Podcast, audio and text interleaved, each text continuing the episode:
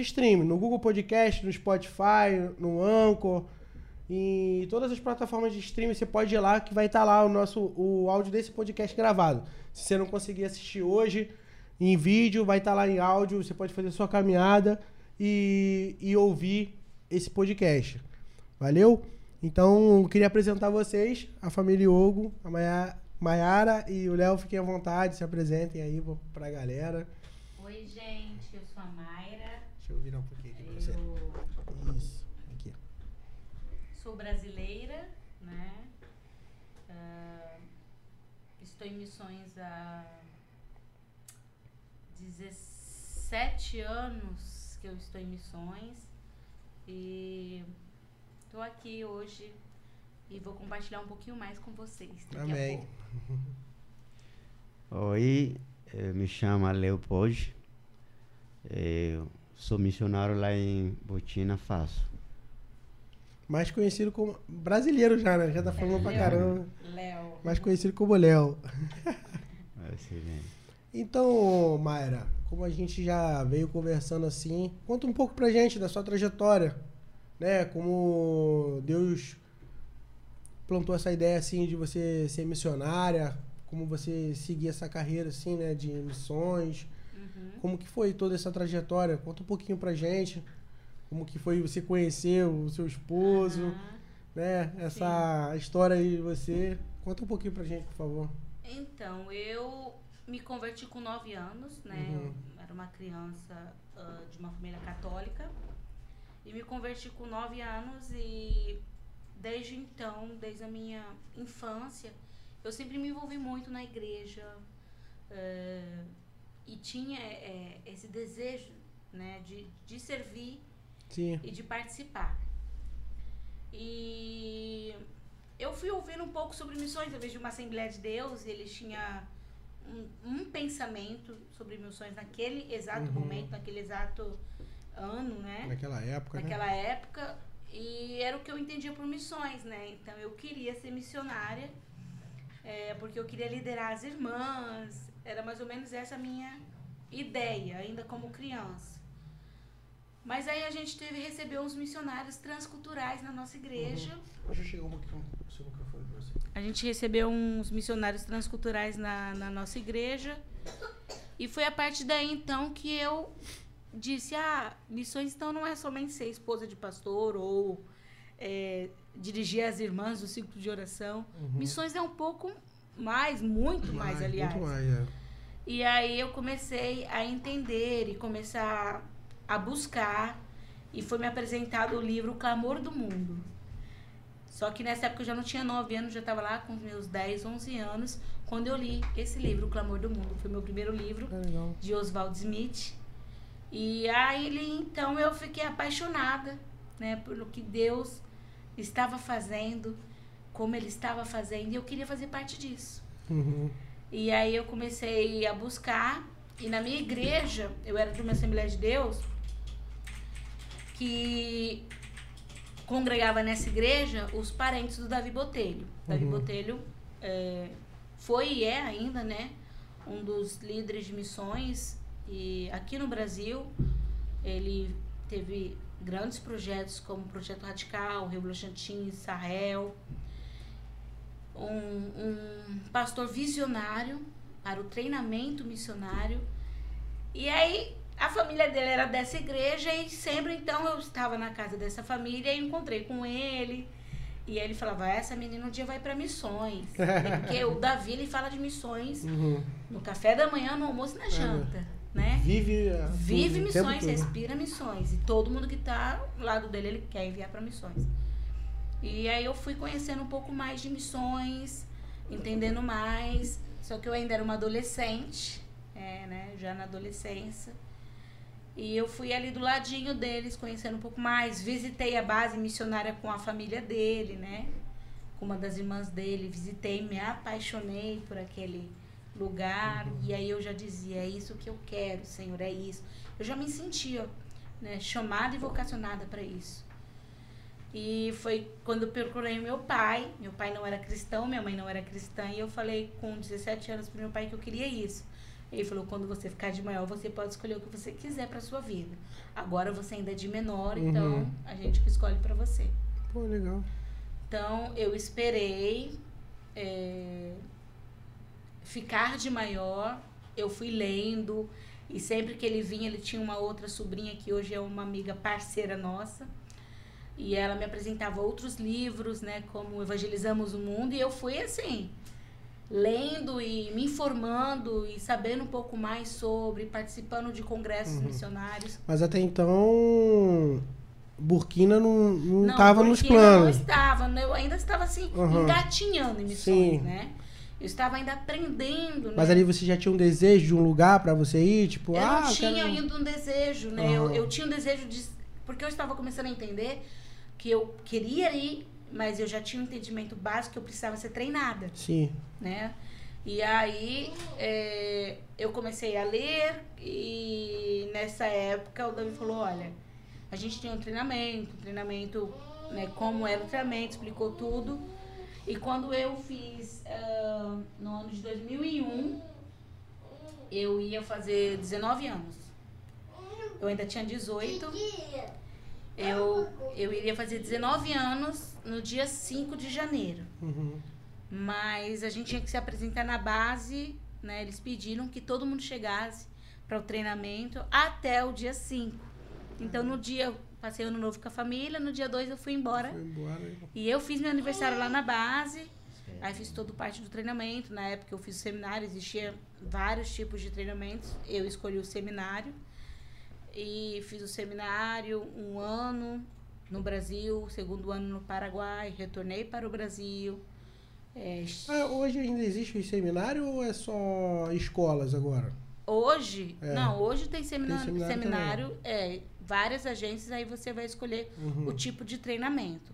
Então, tem uma agência que você pode escolher o seminário e fazer primeiramente toda aquela parte teológica Uhum. e, fa- e fazer o seu treinamento com uma ênfase teológica e depois, mais à frente, né, é, vir como se fosse uma pós em missiologia. Entendi. Ou você pode fazer um treinamento já mais ah, rápido, vamos dizer assim, que é Uhum. mais missiológico mesmo. Você vai ter, sim, uns algumas matérias é, de teologia, mas você vai focar mais na missiologia e vai correr atrás da antropologia e Uhum. tudo mais, trabalhar em equipe para o campo missionário.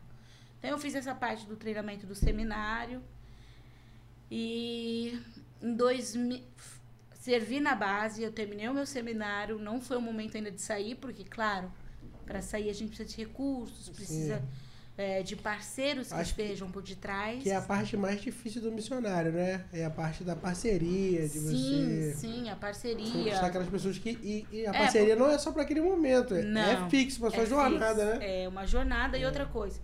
E aí você trabalha como igreja. Hoje, graças a Deus, as igrejas estão ah, mais participativas, mas assim, em 2001 a gente ainda encontrava uma barreira muito grande. Sim, Em 2000, é. desculpa, 2000 e, de 2001 que eu entrei no seminário até 2008 que eu fui ao campo transcultural, você, a igreja não tinha esse entendimento, né, de, de, de participação. Ela entendia assim, ah, o missionário está indo. Ela não entendia que nós estamos indo. Uhum. né? E, o e o processo missionário é, nós estamos indo. Quando nós viemos um vocacionado para o seminário, para um treinamento, ele não está indo, nós estamos indo. É Então não havia, peca nisso, né? não havia E eh, esse só. Aham, Ah, não, eles estão indo para a agência e pronto. e acabou. Acabou. Não, a agência é uma ajuda para a igreja, mas o papel, a comissão, né? é, o enviar não é a agência que faz, é a igreja. É a Quem igreja. envia é a igreja. Uhum. A agência missionária, ela participa, ajuda no treinamento, na logística, mas quem envia é a igreja. Entendi. Porque esse papel foi dado para a igreja do Senhor e Uhum. não para uma agência missionária. Então eu fui enviada, né, em 2008, é, pra, aí naquela época eu queria muito ir para o Níger, porque eu ouvia muito dos parceiros que era da missão vinha, falava do Níger, e eu falava, é o Níger. Eu já, eu já tinha um desejo pela África. Uhum. E naquela época, ainda na adolescência, quando eu conheci missões, foi através de missionários que estiveram trabalhando na África. Sim. Aí apresentou músicas, apresentou, e eu me apaixonei. Eu falei, eu quero ir para a África. de primeiro momento. Falei, ah, pode ser só um desejo assim, de coração de romantismo e aquela emoção de momento, É porque né? na África, apesar de, de tudo que acontece lá, que eles, o pessoal sofre pra caramba lá, né? Mas Sim. eles são muito felizes, dança, ri pra caramba, né? Gosta de louvar, eu acho muito maneiro. Eu já vi vídeo assim, e eles, cara, são felizão, gostam muito de dançar ali, louvando. E é uma felicidade muito boa que contagia, né? É a é forma que eles se expressam, é uma Uhum. forma aberta, uma forma é, feliz. É Né? fácil de pregar para um africano, tipo assim, você falar de Deus pra ele, ou ele é muito coração duro. Eu não vou dizer que é difícil. Uhum. O africano em si, ele é muito aberto. Ele, bom, em Burkina Faso, eu vou dizer Uhum. Burkina, né, amor? Porque eu já conheci o Togo, não é bem assim. Uhum. Em Burkina Faso, de primeiro, o Burkinabé ele é muito receptivo. Uhum. Da região, que eu tive experiência em alguns outros países, o Burkina Fa, o, Burki- o país Burkina Faso, o Burkinabé em si, ele é muito hospitaleiro. Sim. É uma pessoa que te abraça. Né? O país é um país aberto. Então, você encontra amigos na rua, eles vão te receber muito, eles recebem muito bem o estrangeiro. Talvez eles não vão aceitar o que você está dizendo, mas eles vão parar e vão te ouvir. Não, eu. Eles vão falar, não, porque eles são abertos, eles são hospitaleiros, então eles dizem, ai, que legal. Mas não quer dizer que eles estão concordando ou que eles estão aceitando. Então, existe uma grande diferença. Então, nessa parte, sim, existe uma facilidade de você falar. Uhum. Não quer dizer que existe uma facilidade de eles aceitarem. E aí foi, eu nessa época me disseram, Mayra, a gente está com um grupo muito grande, a Missão Horizonte está com um grupo muito grande de missionários no Níger. E houve a oportunidade de uma amiga minha que já estava, já tinha ido né, na minha frente. E ela estava em Burkina Faso. E aí falou, ó, já tá lá, então assim, eu não vou ter um custo de alugar uma casa sozinha, já tem alguém que eu posso dividir. Ah, então vamos por uma experiência, vamos conhecer Burkina Faso. E eu tinha muito desejo de trabalhar com um povo que se chamava o Adab. O Adab? É, eles se encontravam no Níger, que eu ouvi muito dizer, Uhum. eu me interessei pela cultura. No caso, o, é Níger? Níger Níger é o quê? Seria uma, uma é um país, Ah, tá. é um país do oeste africano. Sim. E lá tinha uma etnia que era o Adab, e era essa etnia que eu gostaria de trabalhar de primeiro momento. Ah, tá. Mas aí quando me apresentaram o Burkina, eu falei, tá, eu vou ter a experiência, né? Vai que eu vou lá e depois abre as portas e eu vou pro Níger. Quando eu cheguei em Burkina trabalhar com a minha amiga, eu logo cheguei, eu não fiquei na capital. Eu só entrei pela capital cinco dias e já fui pro interior, pro norte do país. Onde hoje tá pegando fogo, então Uhum. eu morei lá. Como diz um amigo missionário, se você morou em Dibô, você mora em qualquer parte Mora da em qualquer terra lugar. né? O pastor Anselmo, ele teve a oportunidade de estar em Dibô. Ele sabe como lá era uma região de difícil acesso. Uhum. E aí eu morei ali e eu conheci um povo, o, o povo Fula, né? O povo Fulani, né? E aí, procurando, e, eh, pesquisando e ouvindo, eu entendi que eles eram uma ramificação dos Wadabes. E aí eu falei, olha, eu não fui pro Níger, pro povo Wadab, mas ao mesmo tempo eu estou no meio do povo Tá Wadab. junto, né? Porque é uma ramificação, a língua é muito parecida e eu fiquei muito feliz de poder estar servindo. Deus, assim, não me levou diretamente ao Níger, mas ele, ao mesmo tempo, não foi uma barganha, ele me deixou Deixou próximo, ter, ter- participar um pouquinho do desejo do meu Uhum. coração, que era estar próximo ao Adab. Ah, algumas coisas mudam na cultura dos Wadabs em si, depois dos fulanes, mas assim, são muito próximos, né? E aí eu comecei a servir ali em Burkina, em 2008, o povo fulani no norte de Burkina Faso, com a minha amiga Yara. Pô, é uma trajetória, né? Sim. E, e, e o choque de realidade, assim, quando você chegou lá? Era aquilo que você imaginava? Porque às vezes a gente imagina uma coisa, né? Não, eu sei que lá já é, é meio assim, mas você tem todo. Você cria toda a história, a trajetória na, Uhum. sua, na sua mente. Mas quando você chega assim, pô, não era aquilo que eu pensava. Olha, eu isso? acho que na minha expectativa foi melhor do que eu pensava. Por Uhum. quê?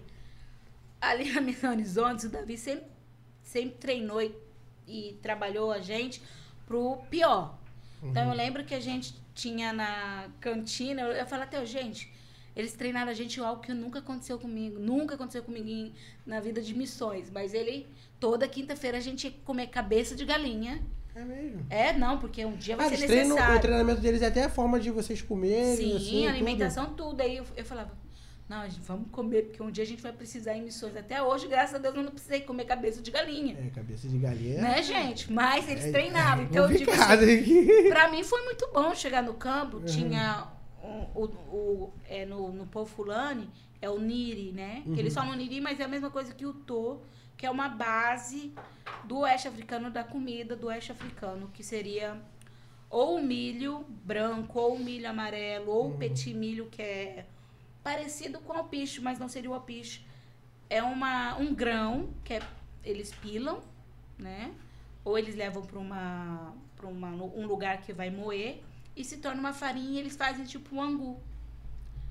A diferença desses três tipos, que al- alguns povos só comem o branco, que é com milho branco, outros é, só comem com com o amarelo, muda mais ou menos isso. Mas o molho é muito comum, que ou é de baobá, da folha do baobá, que é uma árvore centenária, ou é de gombô. O Leopoldo pode me corrigir, tá, amor? Se eu estiver dando alguma informação que não. Ou é de gombô, e são, geralmente são coisas que eles plantam Uhum. né? É, gombo, desculpa, gombo, gente, é quiabo. É que eu falo gombo é em francês, mas é quiabo. quiabo, folha de baobá, é, qual outra souça que tem? É, sumbalá, né? Tem souça de sumbalá, que é uma outra sementezinha específica da região. Eu me dei bem ah, no começo, Uhum. né? Só não me dei muito bem com quiabo, porque eu não comia quiabo, Uhum. né? Então a gente disfarçava, né? É, Fingia que molhava também. no quiabo e comia coisa crua, assim. Ah, mas hoje, minha filha, é o que eu mais gosto. É. É molhar a minha comidinha no quiabo. Mas em Burkina você já tá quanto tempo lá em Burkina? Em Burkina de 2008 pra cá, vamos fazer as contas aí, gente. 2008? 15 anos? 15 anos, mas teve uma pausa que eu estive no Brasil. Uhum. Direto. Eu comecei o ministério em 2008 no Brasil e voltei em 2012 para Burkina. Brasil. 2008 Burkina, voltei em 2012 para o Brasil e retornei em 2016 para Burkina. Entendi. Porque antes de você ir pra Burkina, eu lembro que você foi na- veio aqui na igreja, não veio? Você pregou aqui e tudo? No Antes aprisco? de eu ir, É. não. Acho que você não era nem casada ainda. Não, acho que não. Eu já estive que muitas vezes Mas aqui. aqui, aham. É, eu já tinha vindo, mas pregar eu não acredito que eu preguei, não. Né? Solteira não. Acho que já foi casado que a gente Sim. veio pregar. Mas solteira não. Eu vinha, já. Eu participei de vários é, projetos evangelísticos, né? E, e qual é a realidade hoje, assim, lá em Burkina? É, como posso dizer assim, é um, é um país perigoso ou tipo assim, dá pra viver tranquilo sem a gente sabe que há perseguição mas é aquela coisa que você anda a todo momento como posso dizer assim meio pô, qualquer momento pode acontecer alguma coisa aqui anda bem alerta ou só você só anda não pode acontecer mas aqui tá tranquilo Olha, Burkina Faso, nesse tempo que eu conheço Burkina, mudou muito. Uhum. A minha realidade do primeiro momento em Burkina não existia isso, né? Tranquilidade, o povo muito hospedeiro, muito tranquilo. Viajar, eu viajava do da capital pro norte do país de motinho. 125 cilindrada e ia embora. Eu e minha amiga missionária, pra cima e pra Rodava baixo. tudo. Rodava tudo, tranquilo de noite. é Hoje, depois de 2016, que foi a, o golpe de Estado que o país sofreu, e que eles Uhum. colocaram o presidente que durou mais, mais tempo, eu acredito, né? Ah, foi, foi lá que, o, que teve o golpe que mataram o presidente, não foi? Que eles, eles entraram lá e mataram o presidente, que aí naquela área ele ficou um pouco. Não. Não, eu lembro que teve ele- uma coisa assim pro lado do, do Haiti ali também. Foi agora ou foi antiga? Agora. Não, acho que Não, acho que tem uns dois anos. Não, foi pa- uns dois anos atrás, eu acho, dois anos Não, atrás. não, não não. foi lá não. A gente, nesse tempo agora que eu Uhum. estou, já teve vários golpes. Na verdade, os países do oeste africano, infelizmente, ainda vivem muito disso. É porque são várias É, é, facções que fala lá, não sei. Não, são etnias. Etnias, Etnias. Mas o que causa isso é a instabilidade, eu acredito, a- no oeste africano, até porque assim, os países são emancipados, independentes, mas ao mesmo tempo não são. Uhum. Então acaba que cria muito conflito, porque sempre tem um país majoritário que, que, que, que, que vai, na verdade, infiltrando e vai comandando o fantoche que está ali na frente. Sim. Então quem assume vai sendo praticamente um fantoche, infelizmente. Esse último presidente, ele ficou. Ele, ele deu um golpe, né? E ficou 27 em 1987, praticamente foi, né, amor? 1900, foi o ano do nascimento seu, né? Ele deu um golpe num amigo dele, alguém que cresceu com ele, que o próprio pai desse presidente bancou os estudos. Então eles cresceram junto. O pai eh, do Sankara não era alguém que era rico, mas era alguém que era culto. Investiu na vida do Less, enfim. E aí, quando cresce, o Sankara se torna presidente, ele tinha uma visão mais ah, socialista, de, de, de, de, de que o povo tinha que trabalhar, o povo não precisava esperar. Eles construíram uma linha, uma linha é, rodovi é, rodoviária, não, é de trem, Uhum. na mão. Fora, fora do país. Ele convocou toda a população e o povo foi pra rua. O povo criou uma passagem. Sim. Então, houve um golpe e ele matou. Esse amigo dele tomou o poder. Caramba. E aí, claro, ele ficou amigo da França e governou durante 27 anos. Cheguei lá, era ele o presidente. Mas assim, eu andava de, de, de táxi e o povo é apaixonado até hoje pelo Sankara. É, é, Sankara fez história. Pela forma que ele tratava, que ele valorizava. Traba- sabia trabalhar com o povo, né? Sim, sim. E ele e, e aí em 2016 existia a questão do terrorismo na fronteira do Mali para lá. Uhum. Quando foi em 2015 para 2016 começou a ter A né? O povo já não. Não, o povo estava insatisfeito com Blaise Compaoré há um bom tempo. Uhum. Tentaram uma vez, não deu. Tentaram outra vez, não deu. E aí houve um levante maior, até as mulheres participaram, foi muito forte a participação das mulheres. Caramba. Elas foram pra rua com colher. Uma colher, porque Aquelas lá, de- de aquelas de pau que elas cozinham fazendo comida, então a, a- gente brinca que foi a revolução da colher, porque elas foram pra rua, levantaram as colheres e falaram, queremos você pra fora. Uhum. Então foi forte, porque assim, querendo ou não, as pessoas não entendem. A mulher africana, ela tem um papel muito é, forte na sociedade. Elas são as mamães. Não foi uma mulher jovem, foi as mamães. Aquelas que cozinham, então foi as mamães que foram. Então, tipo assim, não são jovens mais falando que quer você pra fora, são Sim. as mamães. São as que têm a força. A mulher africana, É, ela e- é forte, a mulher burkina Sim. dela é forte. E aí foi nessa época que teve o golpe e ao mesmo tempo o país ficou instável. E teve o golpe, o presidente caiu, o terrorismo entrou com força, muita força, né? Que foi, na verdade, o, o, o golpe foi em 2015, o terrorismo aumentou em 2016, então, aí houve o sequestro, houve os atentados e daí pra lá só foi aumentando assim e não parou. E foi aumentando assim de forma assustadora e pegou todo mundo de surpresa. Ninguém acreditou que ia ser tão rápido. Sim. A gente tinha países como o Mali, como até o próprio Níger, que estava sofrendo com a questão terrorista. É, quer participar. Que estavam sofrendo com a questão terrorista há muito mais tempo que Burkina. E hoje Sim. o Burkina ultrapassa todos eles nessa questão. E é complicado, né? Você conseguir fazer. É, expandir né, o seu trabalho, né? Porque Sim. você fica toda. Ah, não sei se posso. se- ou se você chega lá, as pessoas não concordam, aí a invasão. Então, é olha, a tudo- gente realmente começou. é, eu- Vocês já sofreram algum tipo de. Tipo, vocês estão em alguma aldeia trabalhando, pregando, levando algum projeto e. e- A gente foi e- obrigada a sair da, Uhum. ah, da última aldeia que a gente estava. A gente estava com um projeto que estava encaminhando, estava ah, começando a germinar. E a gente saiu. Alguém expulsou a gente? Não. A gente saiu porque começou nas redondezas. Começou nas redondezas, é, ele vai sair um pouquinho, daqui a pouco ele volta. Nas redondezas começou a ter atentado, a ter Uhum. é, mo- é, palavras dizendo, ó, está aumentando o número de terroristas, as pessoas estavam fugindo mesmo. E nossa aldeia estava muito próxima a todo esse movimento. Então a gente orou e a gente, a nossa embaixadora nos comunicou também, dizendo, gente, não é bom vocês estarem. E a gente sempre falava, tá, mas a gente está orando, mas a gente está vendo, né, né, o que, que a gente vai fazer. Ela, não, gente, mas não fiquem aí, é muito perigoso, vai ser problema para mim depois. Uhum.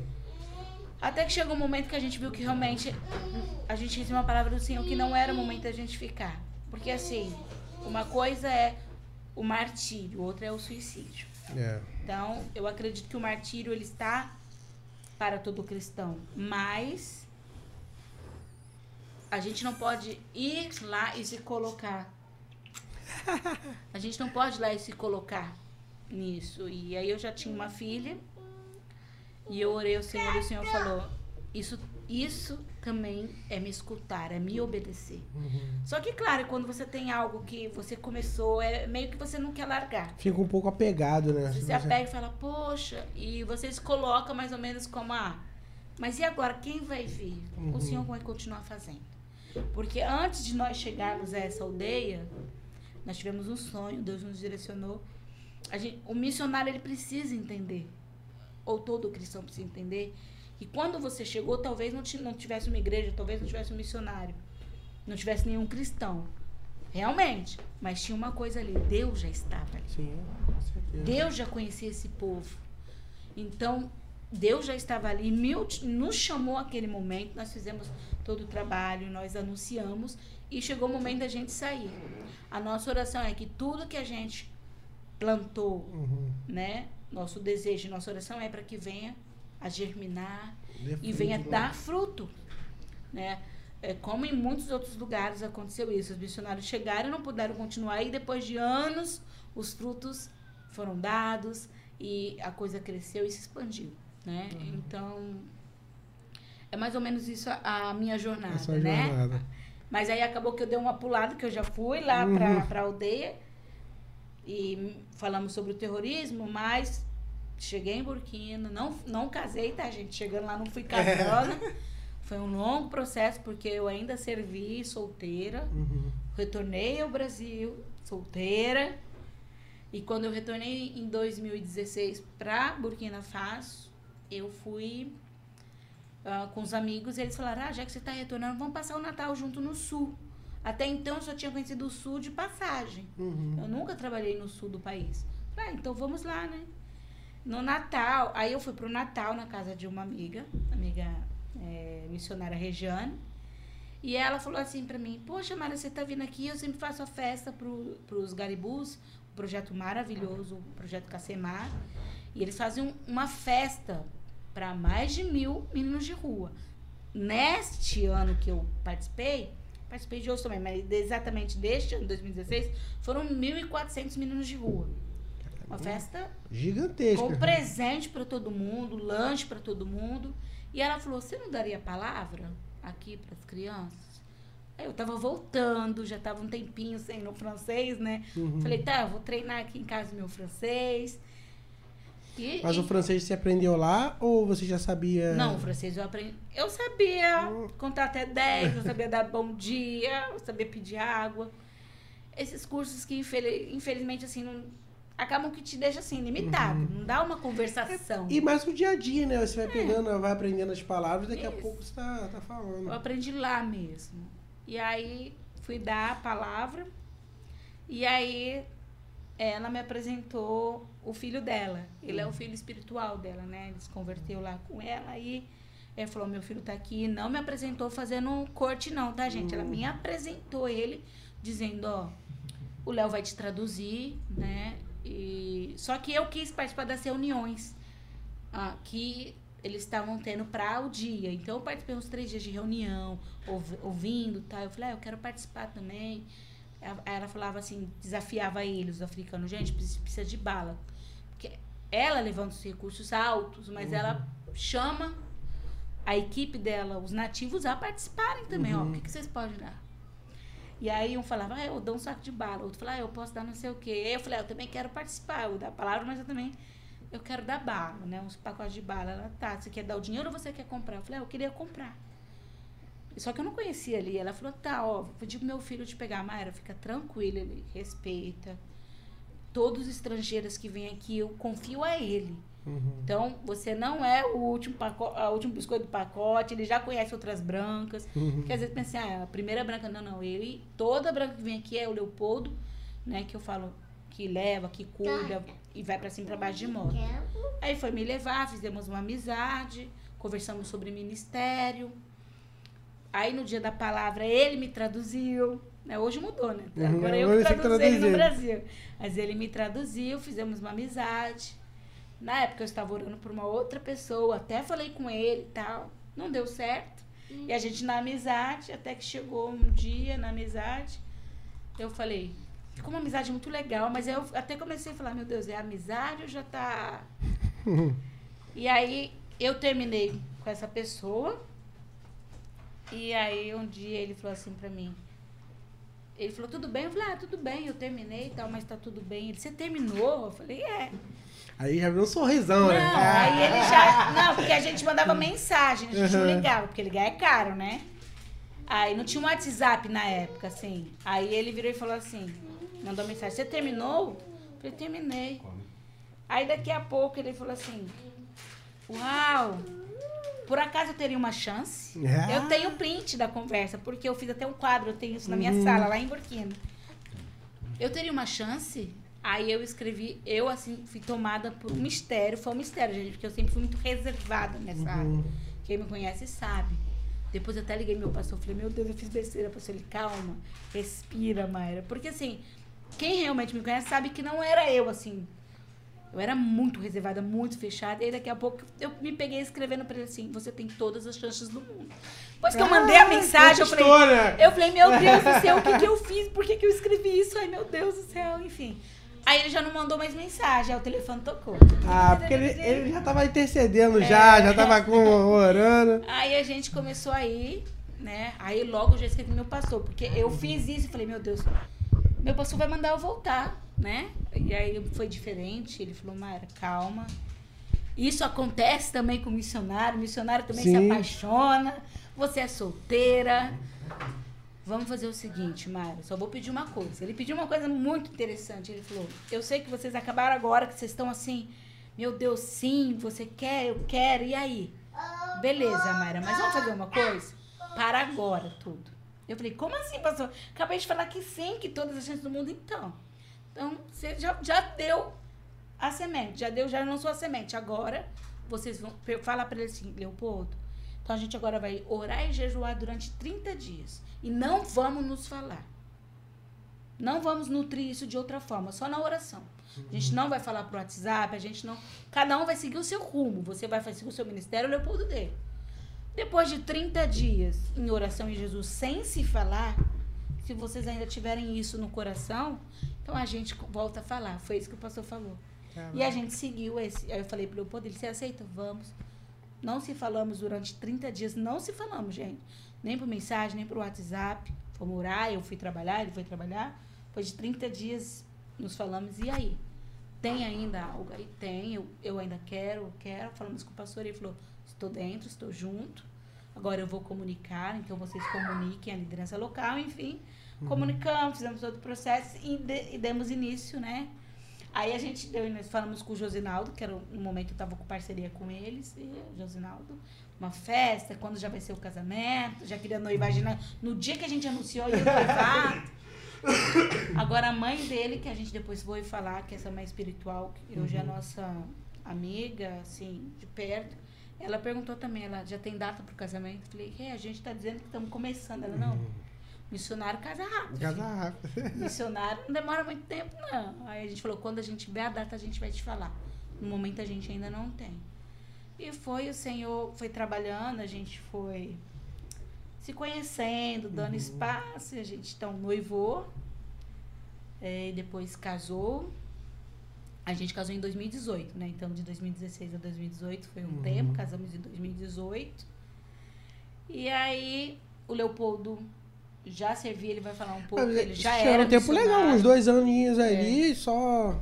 Pô, O. Leopoldo, ele já era missionário quando eu Uhum. o conheci, ele já servia, já tinha feito treinamento missionário na Jocum. Ele, quando a gente conversou naquela conversa que eu falei, ah, a gente conversou ali, que ele foi me levar para comprar bala, ele já tinha sido convidado para fazer um seminário aqui no Brasil. Ah, legal. E ele estava orando, ele falou, me ajuda em oração, porque tô esperando a resposta do pastor, porque eu fui convidado para fazer um seminário lá no Brasil, ele tinha né, feito a Jocum, ele servia na igreja, ele era evangelista, ele era um dos, um dos responsáveis, junto com a, essa missionária, da casa Refúgio, que era uma casa que recebia os meninos, então ele já estava totalmente envolvido, Uhum. né? Foi um encontro de pessoas e um encontro de ministério. Cara, né? Ele já tinha todo o envolvimento. Uhum. E foi mais ou menos assim. Aí a gente então casou e decidiu então falar, agora a gente vai servir como família. E a gente então foi iniciar o ministério em Banforá, onde a gente começou nessa aldeia, todo o Uhum. processo, até que o Senhor nos tirou dessa aldeia Ah, devido à foi a aproximação do, do terrorismo, isso. A gente. É, eu, para mim, foi um impacto muito grande. Eu digo porque assim, eu não queria sair. Eu amo trabalhar em aldeia, amo trabalhar, assim, ter que an- andar quilômetros e quilômetros, assim, não ter nada de trabalhar. Eu adoro Uhum. trabalhar assim. Então, toda a mi- a minha experiência no campo missionário sempre foi afastado de tudo. Então, os lugares que eu morei não tinha padaria, não tinha nem onde comprar gasolina, a gente comprava em garrafa de. de galão, né? na ga- Garrafa de 2 litros de de, dois litros, refrigerante. bem provavelmente. Então, eu já estava acostumada com isso. A minha compra eu tinha que viajar para fazer compra. Então, minha vida sempre foi assim. Aí, de repente, eu me pego tendo que, ah, eu- agora eu tenho que ir pra cidade. Aí eu fiquei, pra mim foi difícil. Porque eu não queria vida de cidade. Ah, porque hoje vocês estão na cidade. Hoje a gente está numa cidade chama Bobo de Olaço. Uhum. Tem os seus desafios enormes, Tem, desafios que são tem. diferentes das, de Das desafio da aldeias. aldeia. Uhum. Mas eu especificamente não queria, mas aí o Senhor nos direcionou.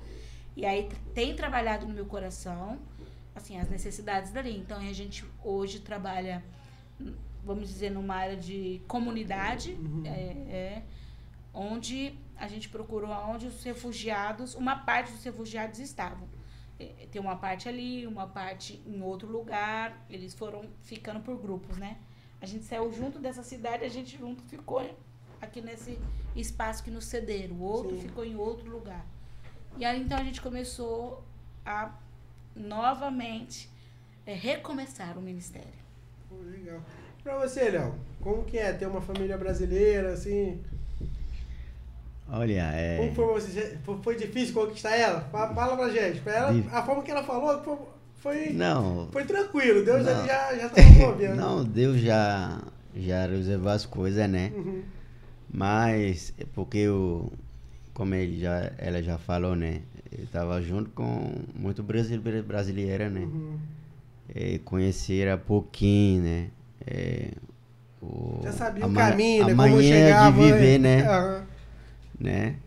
Mas é, é, esse tempo eu não tava é, eu não tava procurando nada, Uhum. porque né, eu tava eu também ca- acabei de sair do uma separação, né? Não, Uhum. não é separação, é separação é, é separação não. Um relacionamento? É relacionamento Sim. né?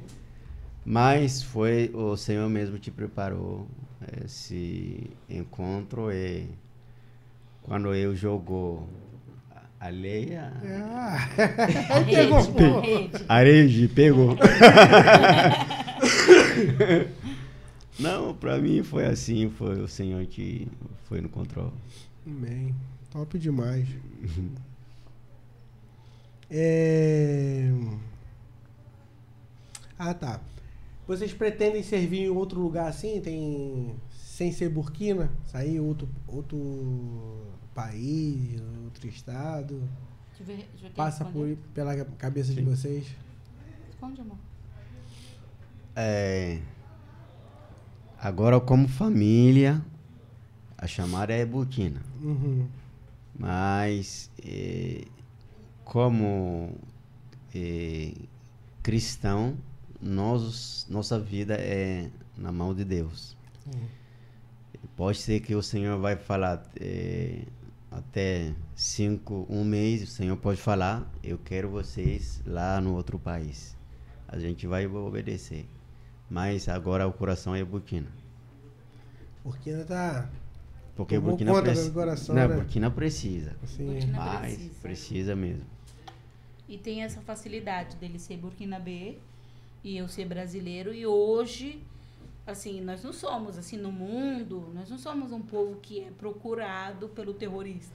Sim. Ah, eu vou sequestrar um brasileiro. Não, quem quer sequestrar um brasileiro, né? É, Ninguém. ninguém. É. Mas, assim, Realmente, possa ser que aconteça? Pode, a gente vai ser O bom do Brasil é que tem, É tem- isso. dá isso, né? O brasileiro pode É, entrar em a gente qualquer tem os lugar nossos que. problemas aqui. É. Mas graças a Deus a gente não se envolve com políticas externas de outros países, Uhum.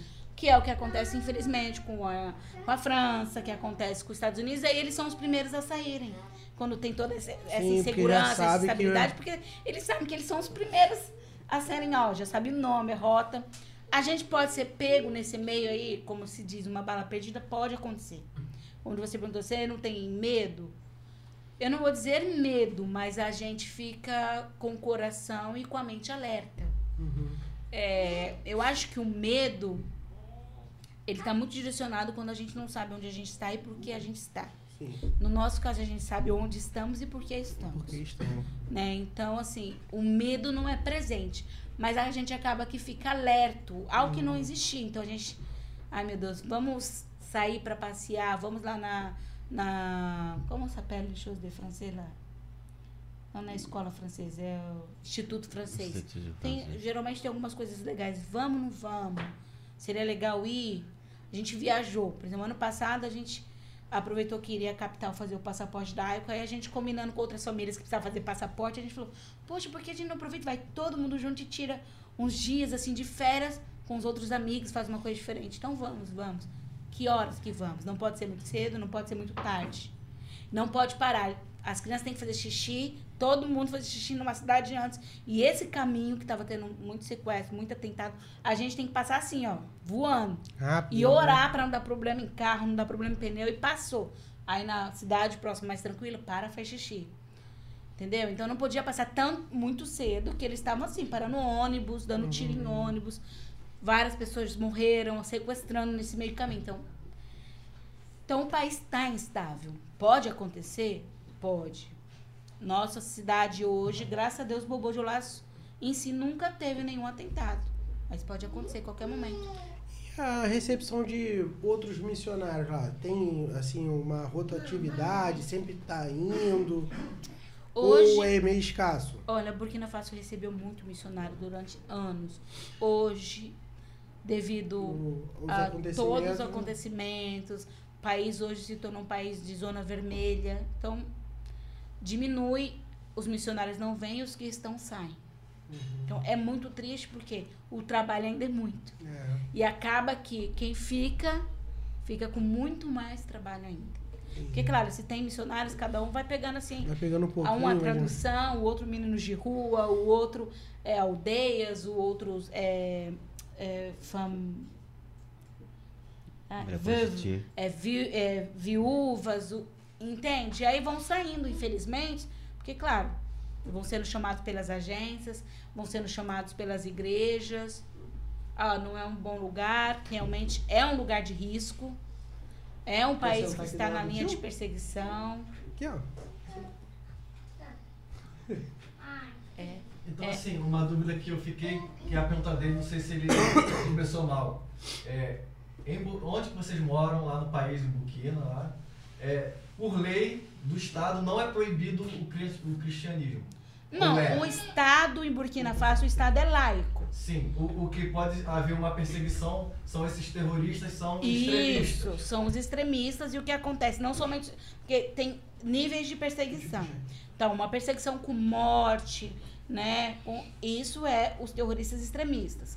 Mas Burkina Faso, por exemplo, antes mesmo do terroristas, o Leopoldo esteve aqui em 2020 contou o testemunho dele na igreja. Ele sofreu uma- um, um- um- tipo de perseguição que foi o abandono. Ele foi banido da família por ter se convertido.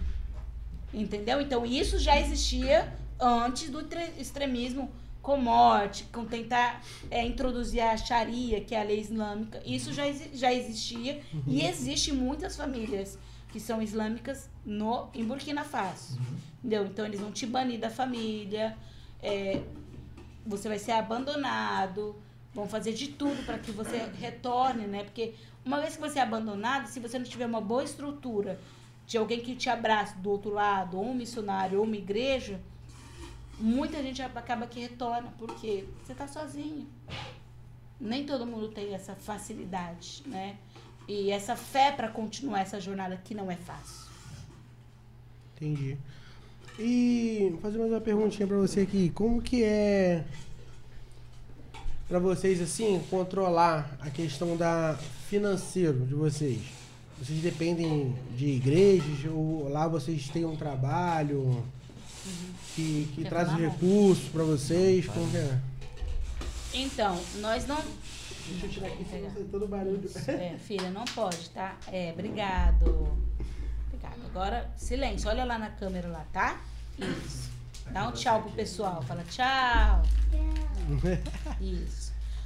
A gente não tem um trabalho lá. Eu vou falar pra você a realidade. Hoje, ah, se ter um trabalho lá, seria dificilmente a gente conseguiria eh, ter esse trabalho no ministério, No e- e, ministério, ter aham. tanto tempo para o ministério. Então, o nosso sustento, as nossas finanças, elas vêm hoje especificamente da igreja brasileira, né? A igreja brasileira que já me acompanhava quando eu era solteira, tem nos acompanhado como casal e outras chegaram quando nós casamos. Por exemplo, a Prisco chegou no momento que eu já estava casada. Ele se tornou parceiro Sim. da nossa família. Antes, quando eu era solteira, eu não tinha a Prisco como parceiros, né? A Prisco tem sido nosso parceiro desde a última vez que estivemos aqui. É uma das igrejas que veio somar conosco. Então, nossas, nossas finanças, hoje nós ainda também não temos, porque o nosso projeto ele ainda não é registrado no país. Ah, tá. Por que, que ele não é registrado?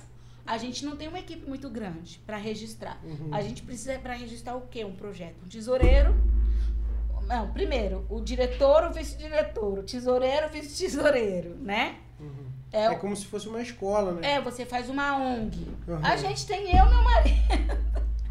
e mais dois obreiros, quatro pessoas. E não daria. Então aí você tem que ficar pegando pessoas de fora, que é complicado, às vezes, você pegar qualquer um e falar, ah, tá, vamos criar um, um- uma ONG ali e vai. Você pôr nome de pessoas simplesmente para ter um papel.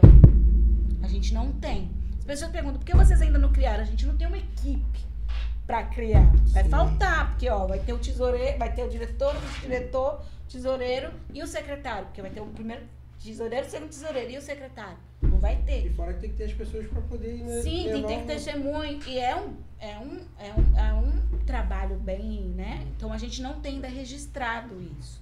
Então as nossas finanças Precisa são juntas. ter, como que diz, é, área fixa também pra poder... Tem que ter lá, é. Não precisa ter casa própria, nada disso, mas a gente tem que ter um lugar fixo para poder registrar. E você pode escolher o projeto quando você vai registrar, pode escolher se ele só vai ser social, você pode também colocar como algo como ah, ele vai ser é, somente social e não vai, a gente não vai colocar aqui que ele vai trabalhar a parte como igrejas, Sim. associações cristãs.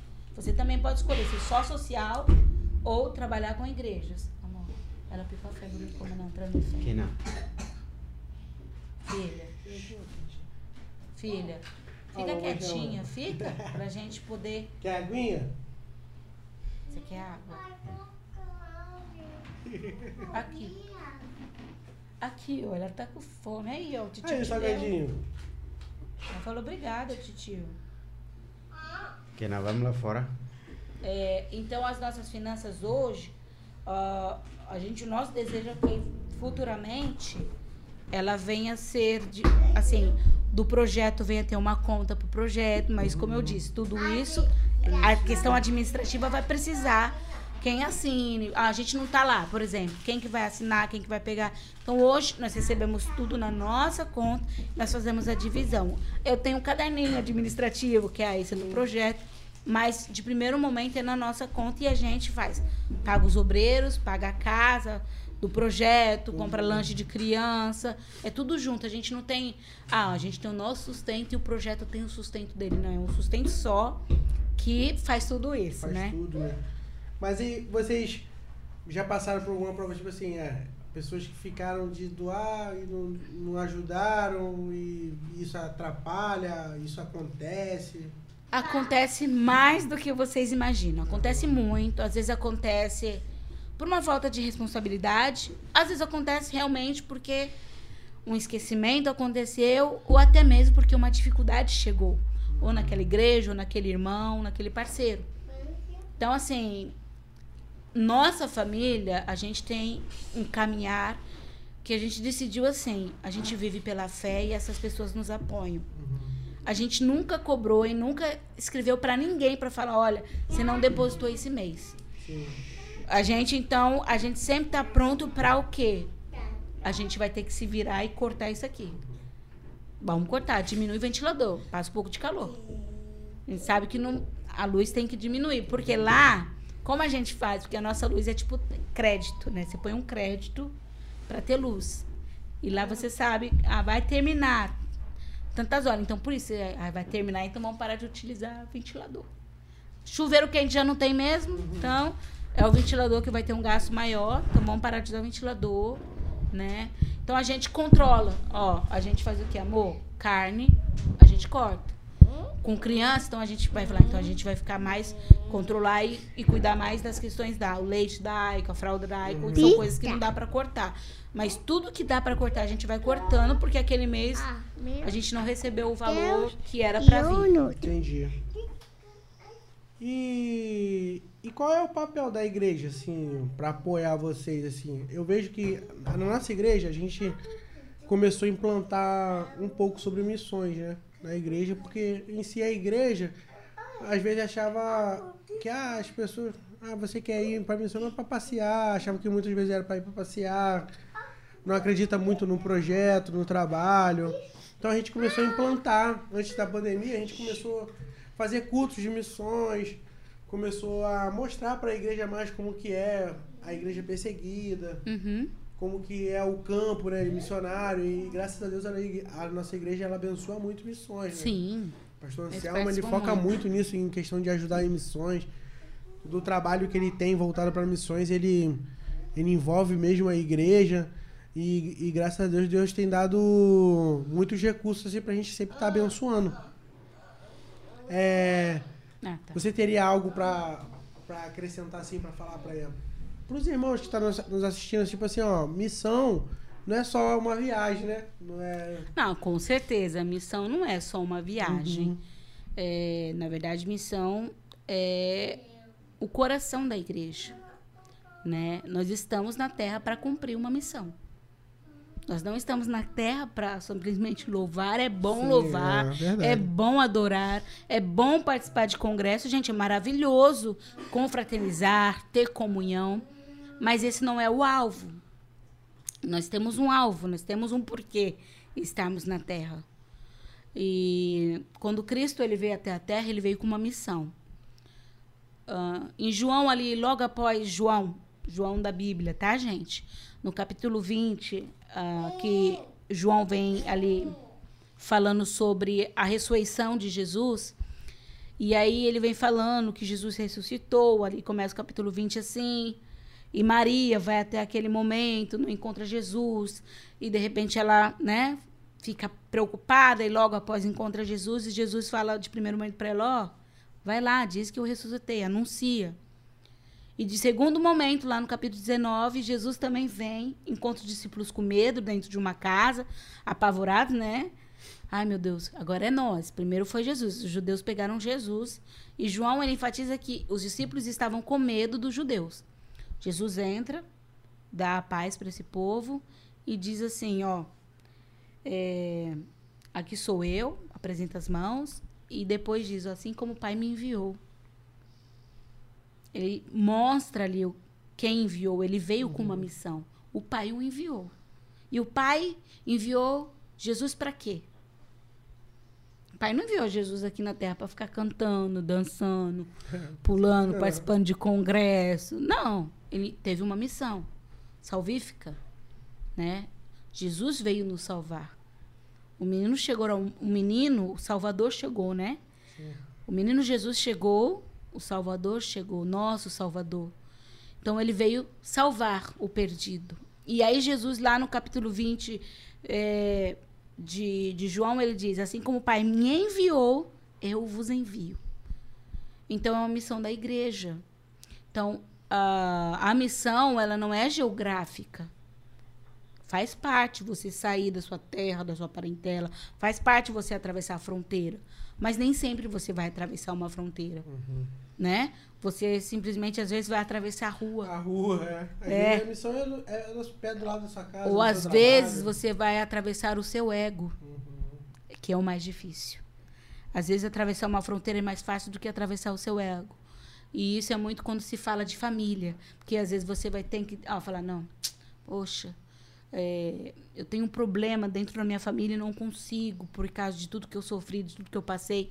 E aí Deus vai te falar: não, atravessa esse ego e vai e anuncia. Sim. Então, é, missões é isso, ela não é só o, o deslocar e o sair de terra e, e sair de, de, uma geografia diferente de onde você está, ou pegar um avião, um navio, um barco, um carro e ir para o mais longe possível. Ela é também isso. Mas missões, ela é o anunciar aonde você esteja. É. O pastor Anselmo ele fala que missões é, é um investimento né, na sua vida.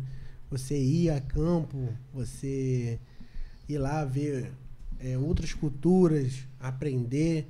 Eu, eu como eu te falei, eu fui pro sertão e, tipo assim, eu não acreditava que existe lugar no Brasil que pessoas nunca ouviram falar de Jesus. Então, quando a gente chegou num lugar assim, aí o pastor foi e falou de Jesus, eu não sei quem é Jesus. Quando a pessoa falou, não sei quem é Jesus. Gente, no Brasil existe pessoas perto de nós que, que não que nunca ouviram falar de Jesus. Então acho que a gente tem que usar todas essas oportunidades e falar de Jesus. E quem tem oportunidade de ir para missões, ou quem tem vontade, ou quem tem que se esforçar um pouco, vai, que é muito bom. E toda vez que eu fui, eu tenho vontade de ficar. Minha esposa que me dá uma segurada. Quando a gente foi pra Amazônia, quando eu fui pra Amazônia, eu falei pra ela assim: Poxa, mano, tem uma oportunidade de ir lá. Que eu fui lá ensinar o pessoal a cortar cabelo, os índios a cortar cabelo. Uhum. Aí dei uma aula pra eles lá, gostei. O irmão falou: Pô, se você quiser ficar aqui na cidade com a gente mais uma temporada, dar uma aula, não sei o quê. Aí eu falei pra ela, poxa, acho que a gente podia ir, a gente não tinha nosso filho ainda, pô, a gente podia passar pelo menos um aninho, ficar lá, né? Ela, calma, não é assim não, vamos orar e tal. É. E ir pra missões é muito, é muito bom. É difícil, porque a, a gente tem que. Pra nós que não, não vive missões 100% para poder ir e assim a gente tem que se deslocar, questão de trabalho, Sim. você levantar recursos, porque Sim. não é fácil você pegar aí e tirar do seu dinheiro, que é, Sim, é um é. custo muito alto. É um custo muito alto. Então você tem que querer muito, tipo assim, não, eu vou e ah, nem que eu parcele aqui e tal, e eu vou, eu vou conhecer. Igual quando eu fui pra Rússia, pra minha primeira oportunidade de conhecer a Europa, assim, e ir, né, e estar tá lá com, com os irmãos que sofrem perseguição mesmo 100%, para mim foi o maior investimento que eu fiz na minha vida. Uhum. É, paguei aí um ano pagando as parcelas, mas, poxa, agregou muito na minha vida. Sim. E eu indico assim para todo mundo, cara. Pô, quer ir para missões? Vai, cara. Você tem oportunidade, tirou uma férias, tá, vai ali, investe.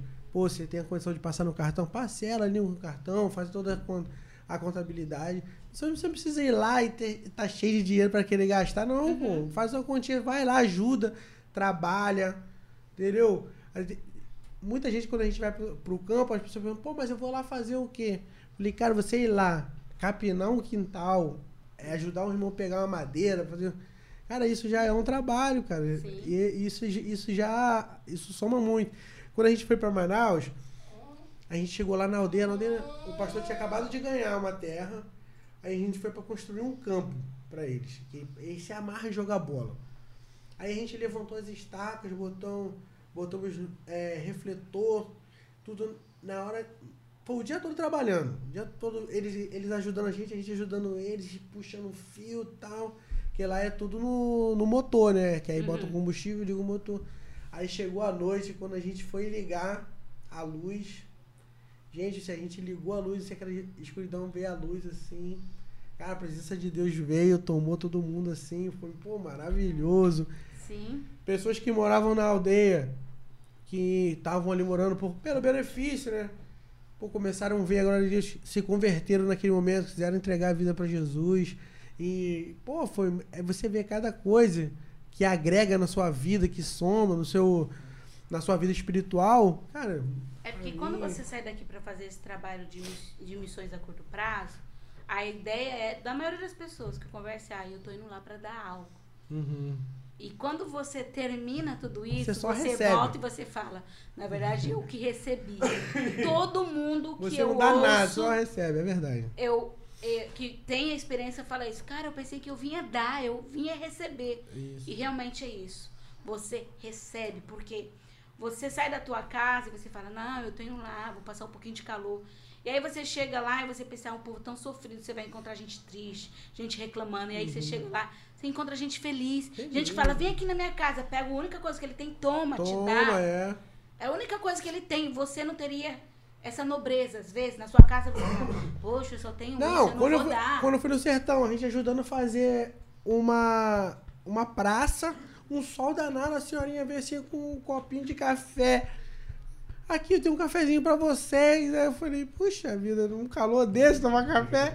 Mas tá bom, vou tomar. E tomava. Dava cinco minutos, ela tava com outro café. Aí eu falei, pastor, tem que tomar? Ele, ó, é bom tomar, né? Porque vai zagar. Eu falei, meu Deus, não vou dormir hoje. Ó, e tomou o café. Só que você via o amor, né? Da pessoa de te servir ali. Poxa, vocês estão ajudando a gente. Aí, eles- é, é, pra mim foi muito. Eu aprendi muito. E ir pra missões agregou muito na minha vida. Acho E que as pessoas às vezes não sabem, gente. É muito necessário missionários de carreira, seria Uhum. como nossa família, a gente chama de missionário de carreira. Mas também é muito importante é, receber missionários a curto prazo. Por exemplo, é, às vezes você tem uma profissão e você pode pegar férias da sua profissão. Isso. Olha aí, para quem não sabe, nós, né, no campo missionário, temos filhos. E tem muitos filhos de, de, de missionários que estão com N dificuldades na área de ensino, com, ainda estão pesquisando se tem transtorno ou não, como é o caso da nossa filha, e não só da minha. Vários amigos meus, poxa, Mara, a gente precisa de uma fonoaudióloga. Algo que você pensa, o que, que eu vou fazer com fonoaudiologia em missões? Vai lá nos abençoar, faz uma viagem não só para Burkina, eu tenho certeza. Você fala, ah, olha, o senhor falou para eu ir lá, não sei onde, porque às vezes, por exemplo, claro que o país do oeste africano, a gente não tem esse profissional. Uhum. Não tem. Não é questão que é caro, não existe. Na escola francesa, que é uma das escolas que tem mais estrutura, eles trouxeram da França uma fonoaudióloga para fazer atendimento nas, escolas, nas crianças dali. Caraca. Aí você fala, vou dar um mês, vai lá ajudar a gente. Não digo eu, o, ó, eu vim trabalhar, Uhum. quem pode me receber e eu vou atender todos os filhos de missionários que têm dificuldade. Psicopedagoga, uma professora, vai, eu vim aqui, ah, mas eles não falam francês, gente, mas a ques- existe a questão da, eh, das dificuldades que você pode auxiliar. Você Sim. vai fazer trabalho, não precisa focar na língua que a criança está aprendendo, você vai trabalhar as dificuldades dela. Então, é muito bom. N profissionais. Ai, eu, mas eu sou, sei lá, é, manicure. Cara, eu tava esse dia falando, esse dia eu fiz minha unha, a mulher. Ah, você faz só a unha de 15, 15 dias? Eu falei, não, um pouco mais. Ela de mês em mês, eu falei, ah, cada dois anos. Aí ela riu. Como assim? Eu falei, é, toda vez que eu venho no Brasil eu tenho que fazer uma unha. Não tem. Tem um estilo deles fazerem, que não chega aos pés nossos do brasileiro. E a gente, mulher brasileira, gosta de fazer uma unha diferenciada. Vai lá abençoar a vida de uma É. missionária. De um missionário. Fala, e, gente, e eu a gente acha aqui. bobeira, mas que Não isso é, agrega Porque muito, o que acontece? Me, me deixa com a minha. ah, eu fico com uma Autoestima- uma autoestima boa. Uhum. Tava passando por um momento difícil, o trabalho não flui. E o que acontece? Eu bem, o trabalho flui bem. Então o que acontece? É uma equipe. Você cuidou de mim, eu cuidei do projeto. Uhum. Você cuidou do projeto di- indiretamente. Então, assim, todos os profissionais são necessários no campo missionário. Diretamente, às vezes, você vai trabalhar com o povo e às vezes você vai trabalhar com o missionário, auxiliar o missionário, psicólogos. A gente precisa de psicólogos que vão nos ouvir, que vão estar conosco. Então, todo profissional é necessário. Faça uma viagem, visite o campo missionário. Talvez não seja Burkina, seja aqui no Paraguai, seja na Europa, mas, ou no sertão, visite o campo missionário. Doe as suas férias e você vai ver o tanto que você vai receber. Isso é engraçado que quando eu fui em, em Manaus, na, na aldeia lá, ensinar os meninos a cortar cabelo, falei, como que eu vou ensinar eles a cortar cabelo se não tem energia? Aí eu falei, pô, pastor, não, aqui tem um motor, tem uma tomada, dá pra botar. Ah, tudo bem. E eu, e eu pensei o quê? Índio tem tudo cabelo liso. Ele não vai querer meter máquina no cabelo, minha filha. Cheguei lá, eu achei que ia ter uns 5, tinha mais de 20. Eles sentaram assim, não, pegaram a máquina, já metiam no cabelo do outro cabelo grande, liso, assim, bonitão. Metia a máquina, tudo, deixava igual um coquinho. Ó, eu fiquei o dia inteiro, eles, não, eu quero que você corte meu cabelo. Eles fizeram fila. E eu cortando cabelo, cortando cabelo. Falei, rapaz, eu chego no final do dia, eu não tava aguentando ficar em pé. Falei, meu menino, não quero cortar mais cabelo. Não, não, Diego, corta meu cabelo, corta meu cabelo. Falei, eu quero cortar o cabelo com você. Não, corta seu amigo ali pra ele aprender. Não, eu quero cortar com você. Falei, meu Deus, aí, ó, passei o dia inteiro cortando cabelo. Só que pra mim foi muito, foi muito legal, que, tipo assim, eu pude, uma profissão minha que aqui no, no, na nossa região pode ser uma bobeira para uns, Sim. mas para lá, para eles é uma profissão. Eles aprenderam uma profissão Sim. que eles podem sair da aldeia, ir para a capital, trabalha, corta o cabelo de pessoas lá e depois volta para a aldeia. Com certeza. Entendeu? A gente acha que, pô, tinha menina. Ah, você não corta meu cabelo, não? Os cabelos longos. Eu falei, não, eu não corto cabelo de mulher, não, só corto de homem. E que se for lá ensinar, eles aprendem muito rápido. Mecânico. Talvez você pense, "Ah, mas eu sou só mecânico. Cara, É. Os missionários passam uma dor de cabeça com o carro. Às vezes fala assim, ó, eu vou ensinar o básico para ninguém enganar vocês. Uhum. Olha o tanto que a gente vai econom- economizar o dinheiro da igreja. Que a Isso. gente recebe dinheiro da igreja. Se os missionários recebem um curso básico de que, ó, gente, o óleo não se troca assim, vocês, cuidado. Porque assim, você vai no mecânico lá, o que, que ele falou, você Ele falou, fazer. é, você não E sabe? você não sabe, agora, se tem um curso básico, né? Ó, barulhinho disso, é, questão de bateria, questão de troca de óleo, já ajuda o missionário. Entendeu? São coisas básicas, gente. Mínimas, você pensa assim, ah, mas não vai valer no campo. Vale, vale ouro. Uhum. Vale E ouro. hoje, quais os projetos que vocês tocam assim lá? Porque eu lembro você, eu acho que tinha um com as meninas, né? Que faziam as bonecas, se eu não me engano. Também, isso. Né? Eu lembro que você foi lá na igreja mostrou as fotos, as meninas fazendo a boneca, o artesanato. Isso mesmo. E, e o Léo, o Léo, ele também ensinava alguma coisa, não? Futebol. É. Ah, isso aí é muito bom. É engraçado que futebol é, é todo lugar, né? É o pessoal gosta muito, né? Fala, amor, aí os nossos, as nossas estratégias. Euh, tu vas traduire Posso traduzir? Ele quer, pra ele ter mais Ah, tá, pode ir. Aí. Nous avons plusieurs stratégies né, pour pouvoir atteindre euh, les enfants Nós temos várias estratégias para que a gente possa ter, né, a que as crianças venham até nós. et comme beaucoup le savent, on on a les jeux Nós pour les temos enfants a- o clube bíblico que tem jogos ali para as crianças. et euh, on a la danse, A gente tem ali no, no clube bíblico a dança. et on a la peinture A gente tem um momento de pintura. et, et également on a les, les, les plus parce qu'on les sépare, on a les plus petits qui ont les petites voitures pour jouer avec. A gente tem brinquedoteca e a gente separou a casa, né? A gente segue um pouco a cultura, né? Então, Uhum. meninos e meninas às vezes não brincam juntos. Uhum. Então, a gente procu- procura respeitar a cultura. Respeitar. Então, um dos quartos é com carrinhos, carrinho, coisas mais para meninos, dentro da visão da cultura ali. E a gente não tenta trazer nada de novo para eles que nem precisa. Então, eles brincam ali com os carrinhos, que é o que interessa para eles. Parce que la plupart de ces enfants euh, n'ont jamais euh, eu ce privilège d'avoir une petite voiture pour eux-mêmes. Porque, diferentemente do Brasil, a maioria das nossas crianças não tem um carrinho para eles mesmo, para dizer esse carrinho é meu. Uhum. Então, muitos deles brincam com o carrinho do projeto. Donc ça attire beaucoup des enfants pour venir euh, jouer avec les amis, jouer avec ces jeux-là ludiques. E essa estratégia é, nos mostrou que era uma boa estratégia porque as crianças vêm brincar e ainda chamam os amigos dizendo, ó lá, tem brinquedo. É, eu ia falar isso agora, que brincar chama, lá." né? Vai chamando e vai vindo a criançada, Isso legal. Le football également, tu, savez que le football est mondial, tu- que les enfants aiment, tu attires beaucoup d'enfants. Como você disse, né? Já falou sobre o futebol. O futebol é mundial, Uhum. realmente chama as crianças.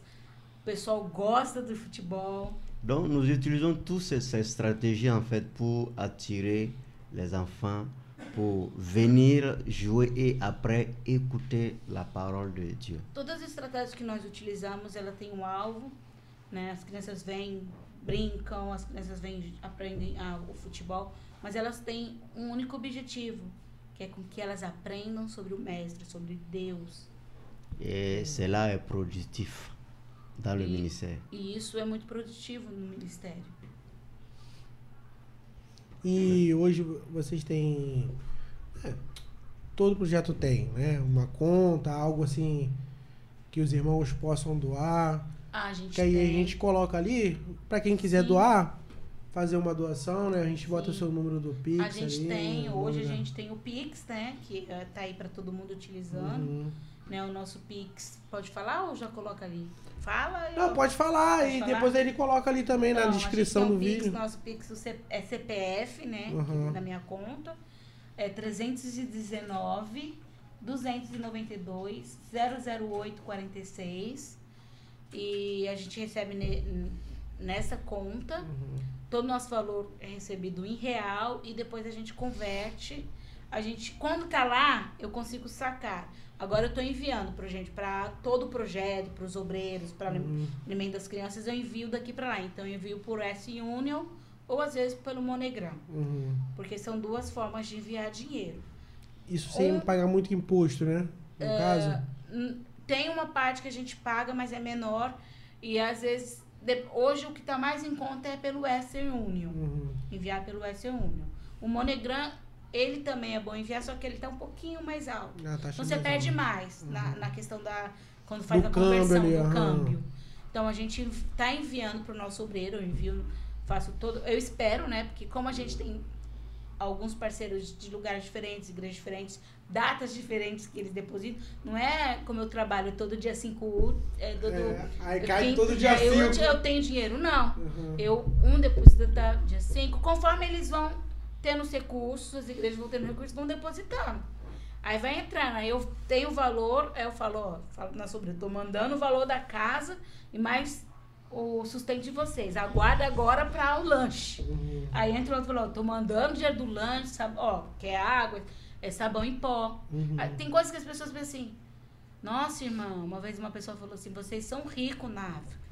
Não, gente, eu não sou rica na África, porque é, para quem não sabe, existe gente rica também, tá? Nos países É. pobres. E o rico é rico. Eu tenho um carro, graças a Deus o Senhor nos proporcionou ter um carro. Nosso carro é de 1990. Quantos anos você tem? Eu? É. Eu tenho 34. Então, eu- você é um pouquinho mais velho que o nosso carro, só um pouquinho. Só um pouquinho. Só um pouquinho. Pra você ver. Mas a gente agradece a Deus pelo nosso carro. Porque as pessoas pensam, ah, mas vocês já têm um carro, vocês são ricos. Não, nós não somos ricos. E o Deus nos abençoou para o ministério. E a gente também tem moto. Por quê? A moto diminui os nossos gastos. Sim. Porque quando o Leopoldo vai pro fazer visita no- e entregar os rádios para a evangelização, eu não vou. E ele vai de moto. Então, a gente põe gasolina na moto que gasta bem menos do que se tivesse só o carro Só o rodando. carro rodando. ah. Então, o carro sai quando a gente precisa levar. Porque no futebol, também, para quem não sabe, no nosso ministério, no caso, a gente não tem como todo ano estar comprando uniforme, né, gente? Uhum. Então, a gente tem os uniformes, tem as meias, as- o- os tênis, é tudo do projeto. A gente leva no dia, as crianças chegam. Então, a gente chega Usa. mais cedo, as crianças se trocam, se vestem, meia, tênis, ficam tudo arrumadinho.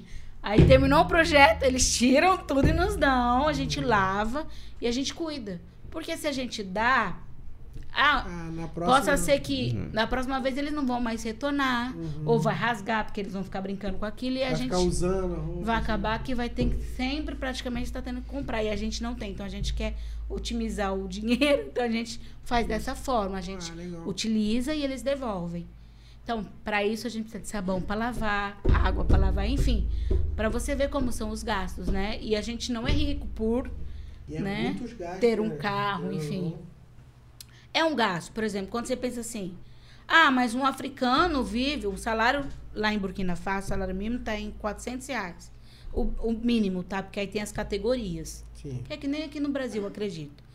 Tem o mínimo, mas aí tem o mínimo para balconista, né? Que é um tanto. Ah, tá. Mínimo. Um É porque pouquinho mais. É, aqui é assim também. é, é diferente. né? As categorias tem o Uhum. mínimo, que é o basicão. E aí cada categoria tem o seu Tem um- mínimo, né? Então lá também em Burkina Faso, o mínimo é 400 reais. E aí, ah, tem. é, hoje nosso obreiro, por exemplo, ele é o que a gente consegue dar para ele, 400 reais. Ele mora na casa do projeto, então ele não paga aluguel, ele mora na casa do projeto, a água está inclusa, a luz está inclusa Caramba. né? É uma forma de abençoá-lo também. Uhum. A moto, era a moto era do Leopoldo, ele abençoou o nosso obreiro com a moto que era dele.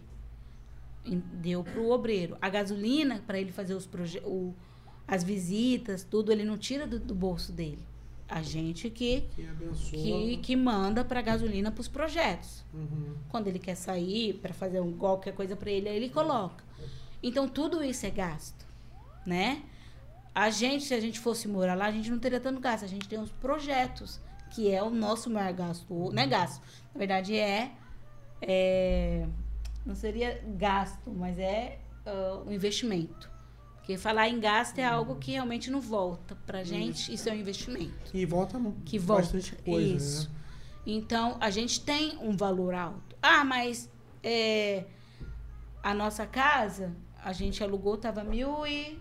Você consegue em casa entre mil e mil e trezentos reais. Depende, ou até um pouco mais. Depende do bairro.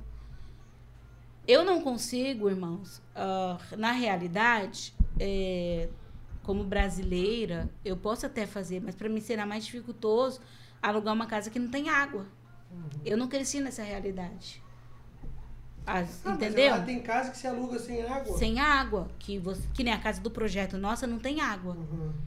Não tem água na nossa casa, não tem nem. Nem, Tem torneira. nem torneira na cozinha. Não tem água. Então tem um. um, um tipo uma cisterna mais pra fora, não pra dentro. Uhum. E a gente compra água de burrinho que vai e enche. Ah, tá. Entendeu? Mas na minha casa, nós, a gente tem água, então ela fica um pouco mais cara para alugar. Uhum. Também não tem casa que você pode alugar sem luz. Você aluga uma casa sem luz. E aí é muito comum também lá você alugar uma casa com várias um terreno que tem cinco casas dentro, que é mais o custo é mais barato. Eu não tenho condições de fazer isso. Ah, é porque eu sou superior? Não é porque eu sou branca. Uhum. Eles moram juntos, eles não têm interesse em ver o que o outro come, como o outro anda, como o outro faz. Agora eu sou uma branca, querendo ou não, uma estrangeira. Eles vão pensar assim, gera- como que ela come? Uhum. O que, que ela faz dentro de casa? Como que ela se veste? Existe essa questão. Então, eu não tenho. Eu morei já. Quando eu era solteira, eu morei num lugar que falei, vou diminuir gasto, vou dormir. Morei com quatro, quatro africanos. porta, né? Só. Só que eu não tinha chave, porque tinha que ficar aberto, porque como era quatro pessoas, entra quem quer, sai quem quer. Hum. Todo dia. Tinha dia que eu falava assim, será que eu tô errando? Porque as crianças vinham, que já sabia que eu tava ali. Tandy, a gente tá aqui. Eles ficavam assim esperando na portinha, que era, era quarto e cozinha onde eu morava. E às vezes eu não tinha cozinha dentro de casa. Era do lado de fora, Uhum. uma torneira que eu lavava minha louça. E às vezes eu deixava ali. Estamos lavando sua louça. Assim, eu não tinha. Era seis horas da manhã, as crianças chegavam. Então eu não tinha um momento de descanso. Uhum. Não tinha. Privacidade zero. Nenhuma. Entendeu? Então, realmente é um desafio. A gente, como missionário, a gente já vive na obra. Então, o que é mais indicado é que a gente tem um momento. A minha casa é o meu refúgio. Uhum.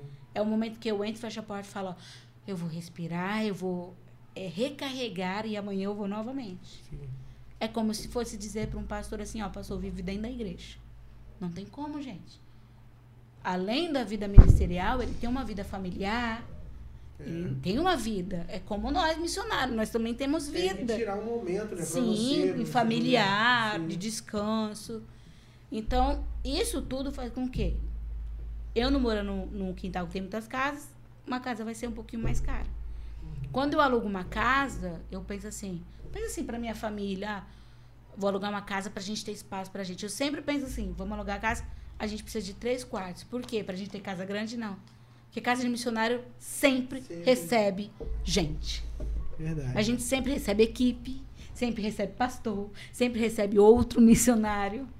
A gente precisa ter, é o básico, de ter um quarto para receber. E isso, que às vezes nem dá, porque um quarto é o mínimo, porque às vezes fala, ah, vamos pôr o casal ali, vamos deixar os solteiros aqui na sala. Porque é sempre assim, a gente sempre tá recebendo gente.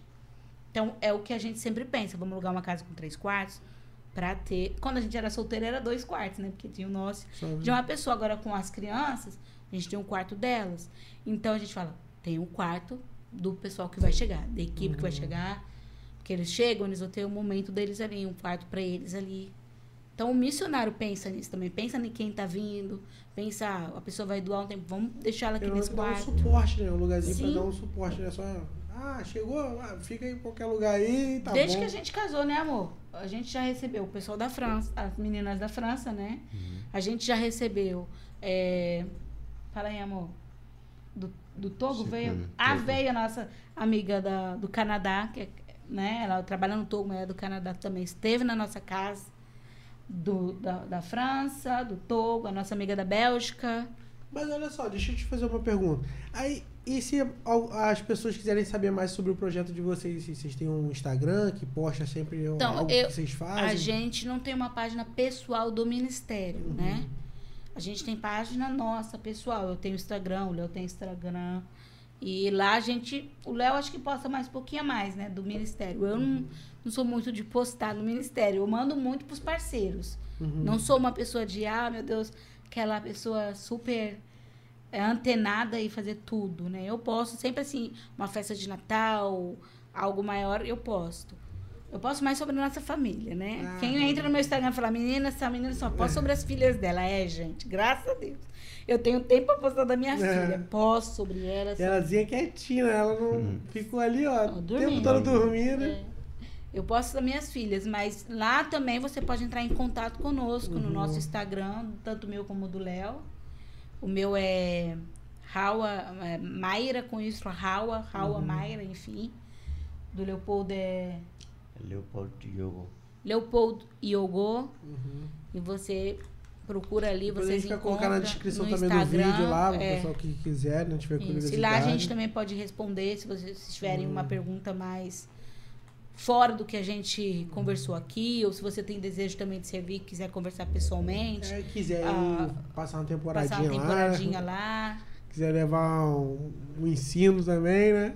Isso, claro, óbvio. Uma a gente, por exemplo, né? ai, mas eu só sei fazer artesanato. Ótimo, vem ensinar as nossas mulheres. Mas eu não falo a língua. A gente usa o tradutor aqui, ó.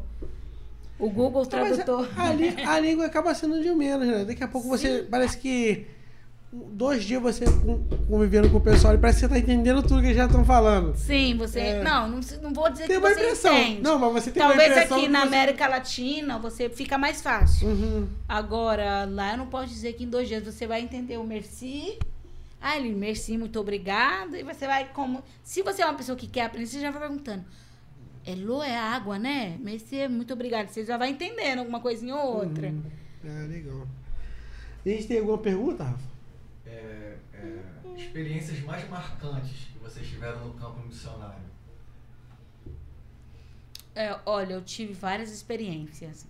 Ah, eu vou te falar uma experiência é, de povo, né? E depois eu vou te falar uma experiência ah, de família. Mas eu tive uma experiência de povo ah, lá ainda, lá quando eu morava no norte. E eu trabalhava eh, com a minha amiga missionária, né, em uma aldeia.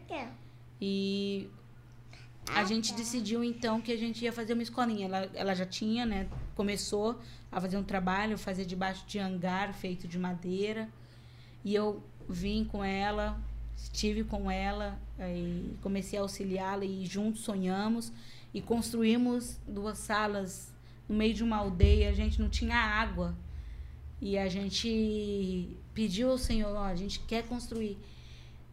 a gente aprendeu a dirigir burrinho, gente. É mais difícil do que dirigir moto. Porque a, a Mas moto. burrinho é o quê? Você dirige o burro, você precisa. O burro.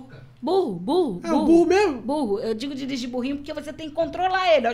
Pra Ah. cá, pra lá. E ele tem a vontade própria. Moto não tem, né, gente? E nem Você viu no carro. burrinho aí? É, nem carro. Não, com uma charrete. Ah, tá. Então a gente eu tive essa Eu experiência de. imaginei aqui em cima do burrinho, É, não, cavalo. eu sentava na. Não, mas eles andam, mas eu andava, sentava na Aham. charrete e ia dirigindo assim, batendo pro lado, pro outro. Uhum. E era engraçado que eu sou uma brasileira, gente. De São Mateus, Zona Leste. Uhum. Quase, ali em São Mateus, quase não tem nem grama pra você pisar. Animal, então a gente não vê. E aí, de repente, eu tô no meio do deserto, dirigindo burrinho, e eu não tenho experiência. Eu não sabia que o burro, ele to- você deixa ele ali tomar água, ele vai. Então, o que, que eu fazia? Eu saía da onde eu tinha que sair, eu pegava um balde d'água e punha na charrete andando. Aí daqui a pouco eu parava e falava assim, punha o balde na frente do burro e fazia, bebe, bebe, porque eu achava que ele tava com sede. Aí os africanos vinham aqui e falavam, aquela menina acho que é doida. Mandando o burro beber água. Por que, que ela tá dando o burro, beber água? Mas era a minha inocência e eu não queria deixar ele cansado, porque era 3 quilômetros. A gente ia pegar um galão de água e voltava. E a gente construiu a escolinha. E no dia que a gente foi construir, a gente chamou uns amigos missionários para vir com a gente, a gente dar um almoço, fazer uma festa bonita. A gente não convidou é, o prefeito, que a gente falou, é algo tão pequeno, ninguém nem vai querer saber. Não é algo estrondoso, assim. Foi com muito esforço, mas era algo pequeno. Só que o, o chefe da gendarmeria seria delegacia, ele foi. Ele ficou sabendo e foi. E ele pediu a palavra e a gente viu realmente Deus. E ele falou assim, gente, falando para os fulanes, agradeçam essas brancas, e eu não sei por que, que elas vieram aqui. Porque os fulanos, eles são muito menosprezados em Burkina Faso. Eles são aquele povo que gosta de ficar no mato, assim, um povo mais de interior. E aí o povo e outras etnias menosprezam os fulanos. Eles não sabem nada, eles são burro, eles não vão aprender. E quando a gente traz uma escolinha para dentro de uma aldeia fulane, toca o coração. Porque esse delegado, ele era um fulane, que um dia alguém acreditou. Ele estudou, ele se tornou delegado e ele falou. E ele foi lá, ele falou, ele se sentiu na obrigação de ir lá convocar. Eu dizer, vim seus filhos para a escola. Mandem os seus filhos para a escola. E isso, então, nos tocou muito. Foi uma experiência muito marcante para gente. E uma segunda experiência foi na questão do cuidado de Deus com a nossa vida. Não que ele nunca tenha cuidado. Eu tenho experiências para contar assim. Só que, assim, a, a gente é meio que o povo de Israel, né? A gente vai passando e se esquecendo. E quando chegou agora no ano da pandemia, eu já com a Aiko bebezinha, a Aiko desmamou do peito com quatro meses e meio. E ela já tomava mamadeira, não tinha o leite suficiente. E aí, na pandemia, a gente teve algumas baixas no sustento. Muita igreja teve que fechar, não tinha cantina. Muitas igrejas nos ajudavam com cantina. Como que vai fazer cantina se não tem Se não tem. membro, se não está abrindo a igreja? Outras igrejas realmente caiu a questão do ofertório, porque muitos irmãos foram mandados embora, os trabalhos fecharam, enfim, foi aquela loucura. E claro que isso tudo afetou também a gente no campo. E aí teve um dia que eu falei assim, a nossa conta estava zerada. E eu disse, a gente não não pede. Nossa conta zerada. E eu falei pro Leopoldo, a gente tem é, ainda, era de noite, né? Aí que tomou uma madeira e a gente ainda tinha duas mamadeiras para fazer. Uma de madrugada e uma de sete horas da manhã. E eu falei pro Leopoldo, só tem mais duas mamadeiras. Sete horas da manhã termina uma madeira. Ai, se ela tomar sete horas, então dá para segurar umas três horas, dez horas não tem. Falei, para 10 horas de amanhã a gente não tem mamadeira, não tem leite, não tem dinheiro. Ele falou assim, vamos orar. E aí eu levantei de madrugada para dar leite para Ai, que eu tava preocupada. E eu falei, Senhor, só tem mais uma. Só tem mais uma mamadeira. A gente não tem dinheiro. E nisso, eu tinha uma amiga que está nos Estados Unidos, ela já tinha falado assim que, ah, eu tinha uma oferta lá para dar. E ela não mandava oferta. E eu não cobrava. E aí, nesse dia, eu entrei no dando mamar, eu falei, deixa eu ver aqui. Fiquei... Ela me viu que eu estava online. Era de madrugada para mim, mas já era cedo nos Estados Unidos. E ela escreveu, ô, Mara, você tá aí? Eu falei, tô, tudo bem? Eu, tudo. Que nem a mulher viúva, tudo. Não tava tudo bem, eu tava desesperada. E aí ela falou assim: Poxa, vou aproveitar, cara. Eu tô com aquele dinheiro e não te viu, né? Não, pera aí, eu vou aproveitar e enviar agora, porque senão eu vou esquecer. Eu comecei a chorar na hora. Eu falei, Senhor, obrigada. Aí eu falei pra ela, Joyce, você não tem noção. Eu não tinha leite pra minha filha pra amanhã 10 horas. Ela falou, como você não fala? Eu falei, porque foi um, um algo que a gente fez entre família de colocar pra Deus, sempre pra Deus. E aí ela mandou o dinheiro. Lá dos Estados Unidos ela conseguiu mandar, só que era de madrugada, eu tava dormindo. Então eu dei uma mamada às 7 horas da manhã e a gente saiu junto pra pegar o dinheiro. E 10 horas eu já estava comprando o leite dela. E o que, que aconteceu? Ela, aí, como eu contei como experiência, ela falou: espera. Aí contou essa experiência para um pastor. O pastor falou assim: não, não vai ser só esse leite, não. Ela mandou 130 dólares, né? Ele foi e mandou 500 dólares. Esse pastor falou: pode mandar para eles aí 500 dólares. Manda fazer uma compra. Gente, naquele dia, Deus falou assim para mim: Mayra, minha filha, eu te sustento desde quando? Sustentei você solteira. Você casou, continuei te sustentando. Por acaso eu deixaria faltar algo para tua filha? Ô, mulher de pouca fé. Eu falei, Senhor, é verdade. E aí ele mandou esse dinheiro, eu fui, né? Lógico que tirei o dinheiro e falei, amor, vamos comprar umas cinco latas de leite para Raico. Estocado. Já deixar estoque de leite. E o Senhor foi e cuidou da gente. Então, foi uma experiência que marcou muito, muito a gente. Mais uma vez, Deus cuidando da gente. Cara, que top. E Deus sempre nos surpreendendo, né? Todo Sim. instante, assim, mesmo que a gente fique apreensivo ali, o que, que vai ser, vai ser, mas ele vai, manda. Já estava tudo programado já. Sim, Era sim. só o tempo. Tem mais pergunta aí, Rafa? Que eu tenho, eu tenho uma aqui, vou perguntar essa aqui primeiro. A menina mandou assim: no quesito cultural, o quanto devemos abraçar a cultura do lugar enquanto cristão? Qual é o limite? Muito boa pergunta, ótima, aliás. Eu sempre digo que a gente precisa sim ter uma empatia e precisa trabalhar com a aculturação. Mas a gente não pode chegar ao extremo de esquecer quem somos. Porque nós temos, no meu caso, eu tenho a minha cultura. Eu não sou africana. Hoje eu tenho a minha nacionalidade, eu ganhei, me naturalizei, mas eu não sou burkinabê. A forma que eu enxergo o mundo, eu enxergo o mundo como uma brasileira. Eu não nunca vou enxergar o mundo como eles enxergam. Então a gente precisa tomar cuidado, porque senão, por exemplo, eu vou entrar em alguns conflitos que já existem lá e eu posso até aumentar. Quando eu assumo, vai, eu, eu casei com o Leopoldo, ele tem uma etnia. E eu digo que agora não, eu assumo essa etnia. Então eu pego e começo a trazer para minha cosmovisão e para minha vida todos os conflitos que essa etnia tem com as outras etnias. Então eu começo a dizer, não, eu não, não posso aceitar muito bem os mocis, que eles mandam demais. Que tem é, um- um- uma questão entre etnias em Burkina Faso. Mas eu, como missionária, não posso fazer isso. Dizer que aquele povo é melhor do que o outro ou é menor, porque eu gosto e me aculturei mais com aquela etnia, agora os outros não prestam. Não posso. Porque aí eu que- quebro com o meu principal motivo, a salvação do homem. E se eu tô salvando um homem é porque ele é pecador, é porque ele é ruim mesmo.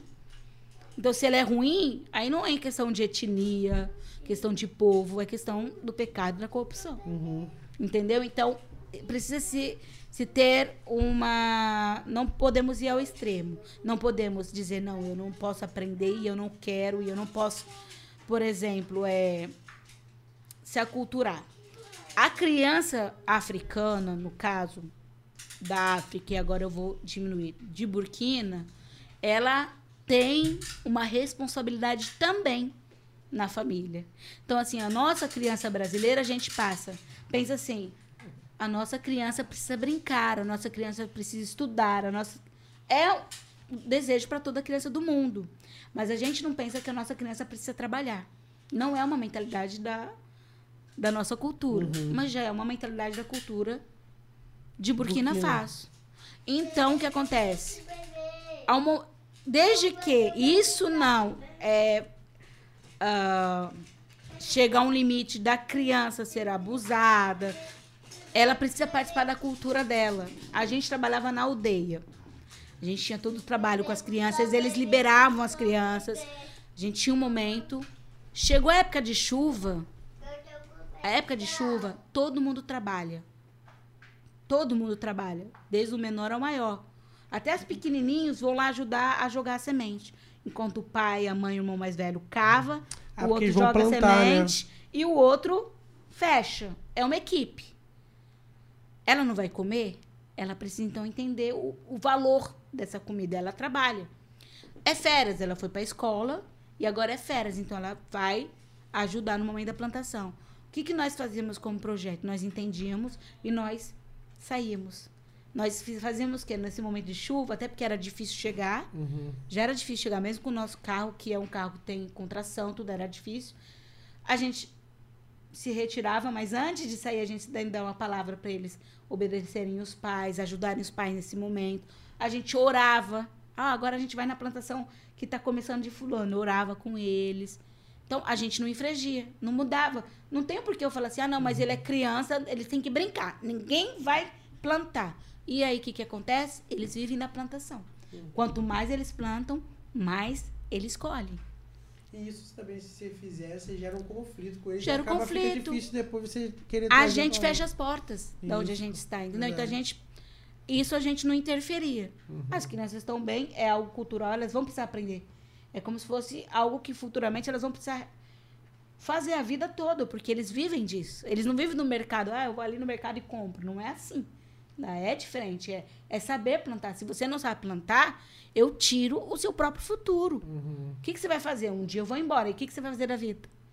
Você precisa aprender a plantar. Então, é desde pequeno. Conhecendo o solo, como fazer direitinho, depois ir limpando. Então, a gente não interferia. Pô, legal. Então, não podemos ir ao extremo. Seria a resposta. Não ir ao extremo. Tem uma outra pergunta aqui também, que é assim, gostaria de saber como é criar os filhos em um ambiente totalmente inseguro. Olha, ah, é difícil, porque, por exemplo, hoje a gente está retornando e eu fico preocupada, não só eu, como todos os pais missionários, preciso pôr Aico numa escola. Uhum. Lá não existe ensino público, já não existe, vai ter que ser paga. Mas quando a gente fala de uma escola africana, que é mais o custo seria mais em conta, é uma escola com menos segurança. Uhum. Então, onde todos os estrangeiros colocam os filhos? Em escolas internacionais, onde tem segurança internacional. Os- por exemplo, na escola francesa, não são somente. Tem soldados na porta e tem infiltrados da França, soldados franceses dentro da escola. E eles não ficam de uniforme, eles ficam infiltrados. Você vê como é. E as crianças ah, fazem treinamento contra o terrorismo. Então, uma vez na semana é. Começou o treinamento, toca a campainha, eles já sabem o que fazer. Sabe. Fechar a janela, ir para baixo da coisa. Então, são treinados para isso. Então, o que, que acontece? Aonde que a gente pensa pôr o nosso filho? Numa escola francesa, Uhum. que vai acolher, ela vai ensiná-la para esse momento que o país está passando. Existe um medo, ah, existe um temor. O medo, eu acredito que a gente precisa entender que quando Deus nos leva a um lugar, Ele tira o medo do nosso coração. Né? Ele nos guarda, né? É, a gente trabalha com cautela, a gente se cuida e a gente não deixa o medo entrar. Porque uma vez que o medo entra, o medo elimina a nossa confiança. É muito certo isso. Medo chegou, a confiança diminui. É. E aí mostra em quem a gente tem confiado, né? A gente confia em Deus. Então a gente procura criar meios para que a minha filha, ah, vou criar meios para que ela esteja mais segura e, e confiando em Deus e não deixando o medo chegar ao nosso coração. É um desafio. Um desafio. Eu posso dizer que é um desafio. Mas sabendo que quem cuida de mim, cuida da minha filha. Quem me chamou hoje sabia que um dia eu teria uma família no uma campo família. e eu teria uma família. Ele sabia disso tudo. Eu talvez pensou, a minha filha não estava incluída. Ele já sabia que ela estaria incluída nesta missão. Então, é colocar diante de Deus e dia a dia vencer esse medo. Não que ele não venha, ele vem, mas a gente vence. Tem outra pergunta aí? tem aqui a maior dificuldade que você encontrou, que vocês encontraram no treinamento de missionário? C'est la, la plus grande difficulté dans l'entraînement des missions. Tu as eu des difficultés dans votre entraînement? Euh, la difficulté, ah la difficulté que moi j'ai eue, je pourrais dire peut-être c'est, euh, c'était comment aborder et une autre ethnie qui n'est pas ton ethnie, qui est euh, qui n'est pas de ton pays. Então, a grande dificuldade que eu encontrei no, no treinamento foi quando eu fui treinado para poder abordar uma outra etnia que não fosse a minha. Ou até mesmo de outro país, como abordá-la. Deixa eu segurar, vai. Aí.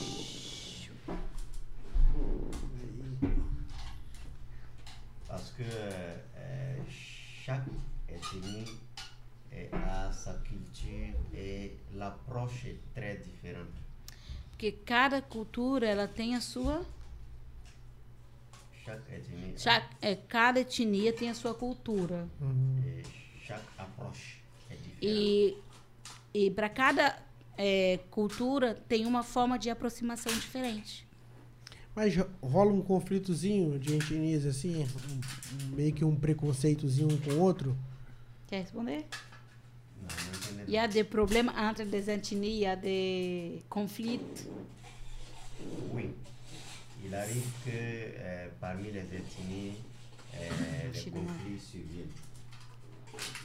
Sim, tem, tem entre as etnias existe muito conflitos, muitos conflitos. Imagina.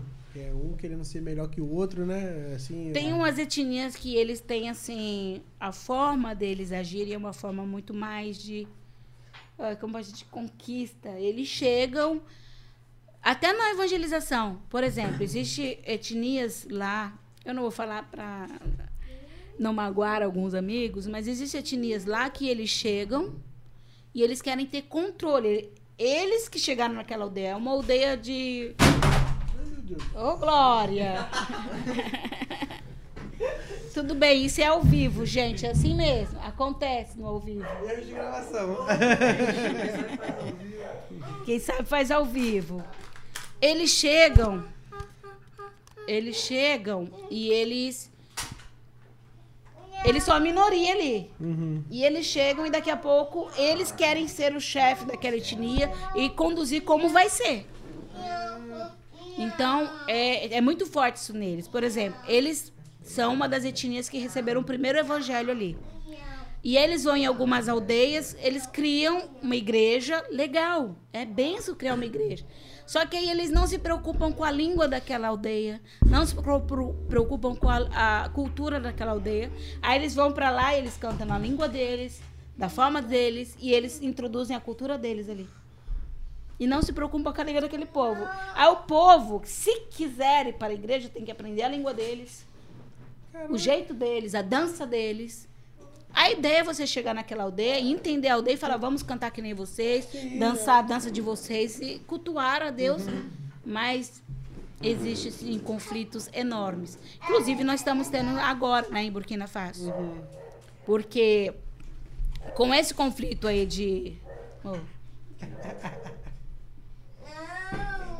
Filha, vai ali com o papai, vai? Opa!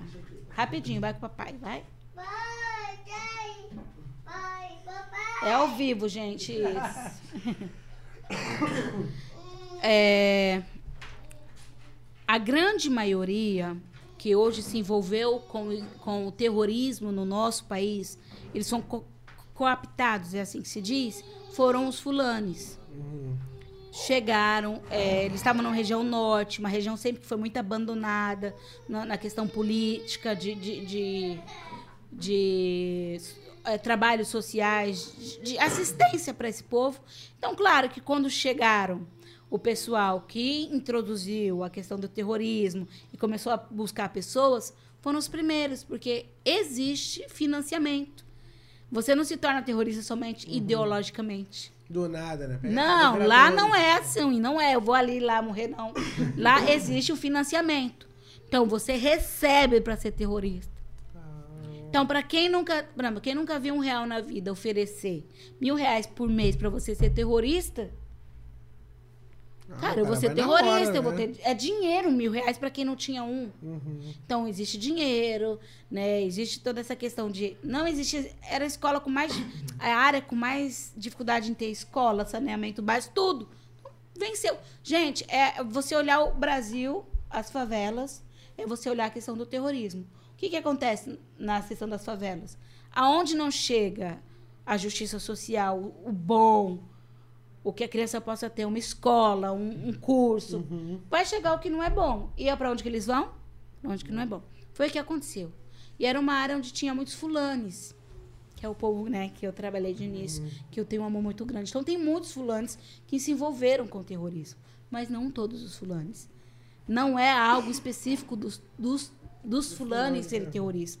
Se É envolveram. mais a necessidade. né? Se envolveram, alguns se envolveram. Mas hoje, o país estão entrando nas aldeias, então, tipo, você é fulano você é terrorista, estão matando.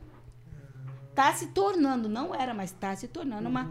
Como foi lá em Ruanda, um- uma questão de genocídio.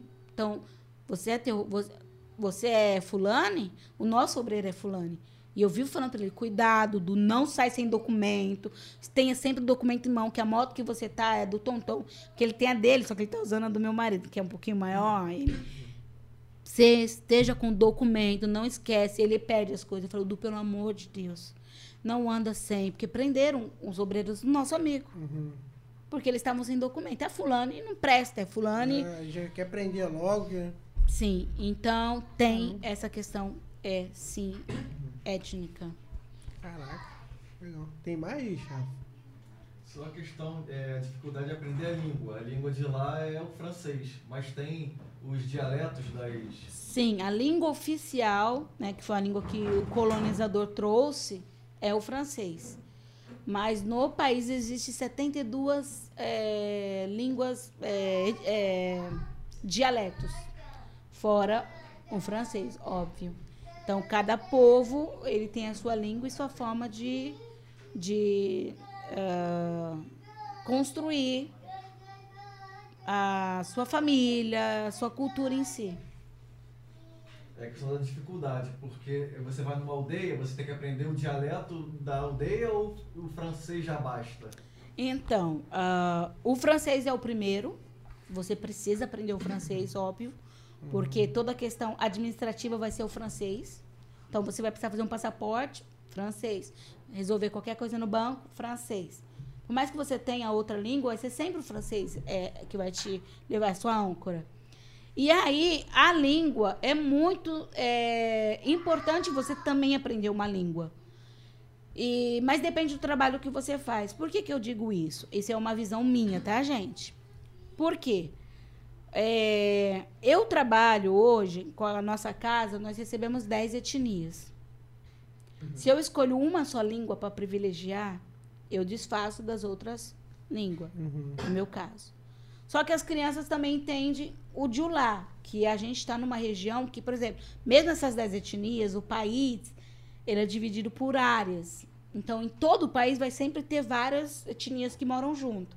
Mas eles vão escolher uma língua majoritária para falar além do francês. A região que agora eu estou é o Julá. Então, a grande maioria a- entende o Julá, mesmo tendo a sua língua materna. Então, você aprende o Julá. Mas eu diria que eu, como diretora, eu não posso privilegiar só o Julá. Quando eu for começar a fazer toda a papelada da associação, não vai ser em Julá. Eu preciso ter um nível bom de francês, porque eu vou trabalhar com leis, vou trabalhar com assistência social, e é tudo em francês. Quando você trabalha com um povo só, não, eu trabalho só com os fulanes. Beleza. Aí você tem que entrar e mergulhar mesmo só nessa língua. É muito importante sempre a língua. Mas aí eu acho que depende. Você está num projeto que tem. Você tem um, um acesso maior a outras etnias. Então você vai precisar falar um bom francês. E aí você traz para perto de você obreiros que cada obreiro fale uma língua.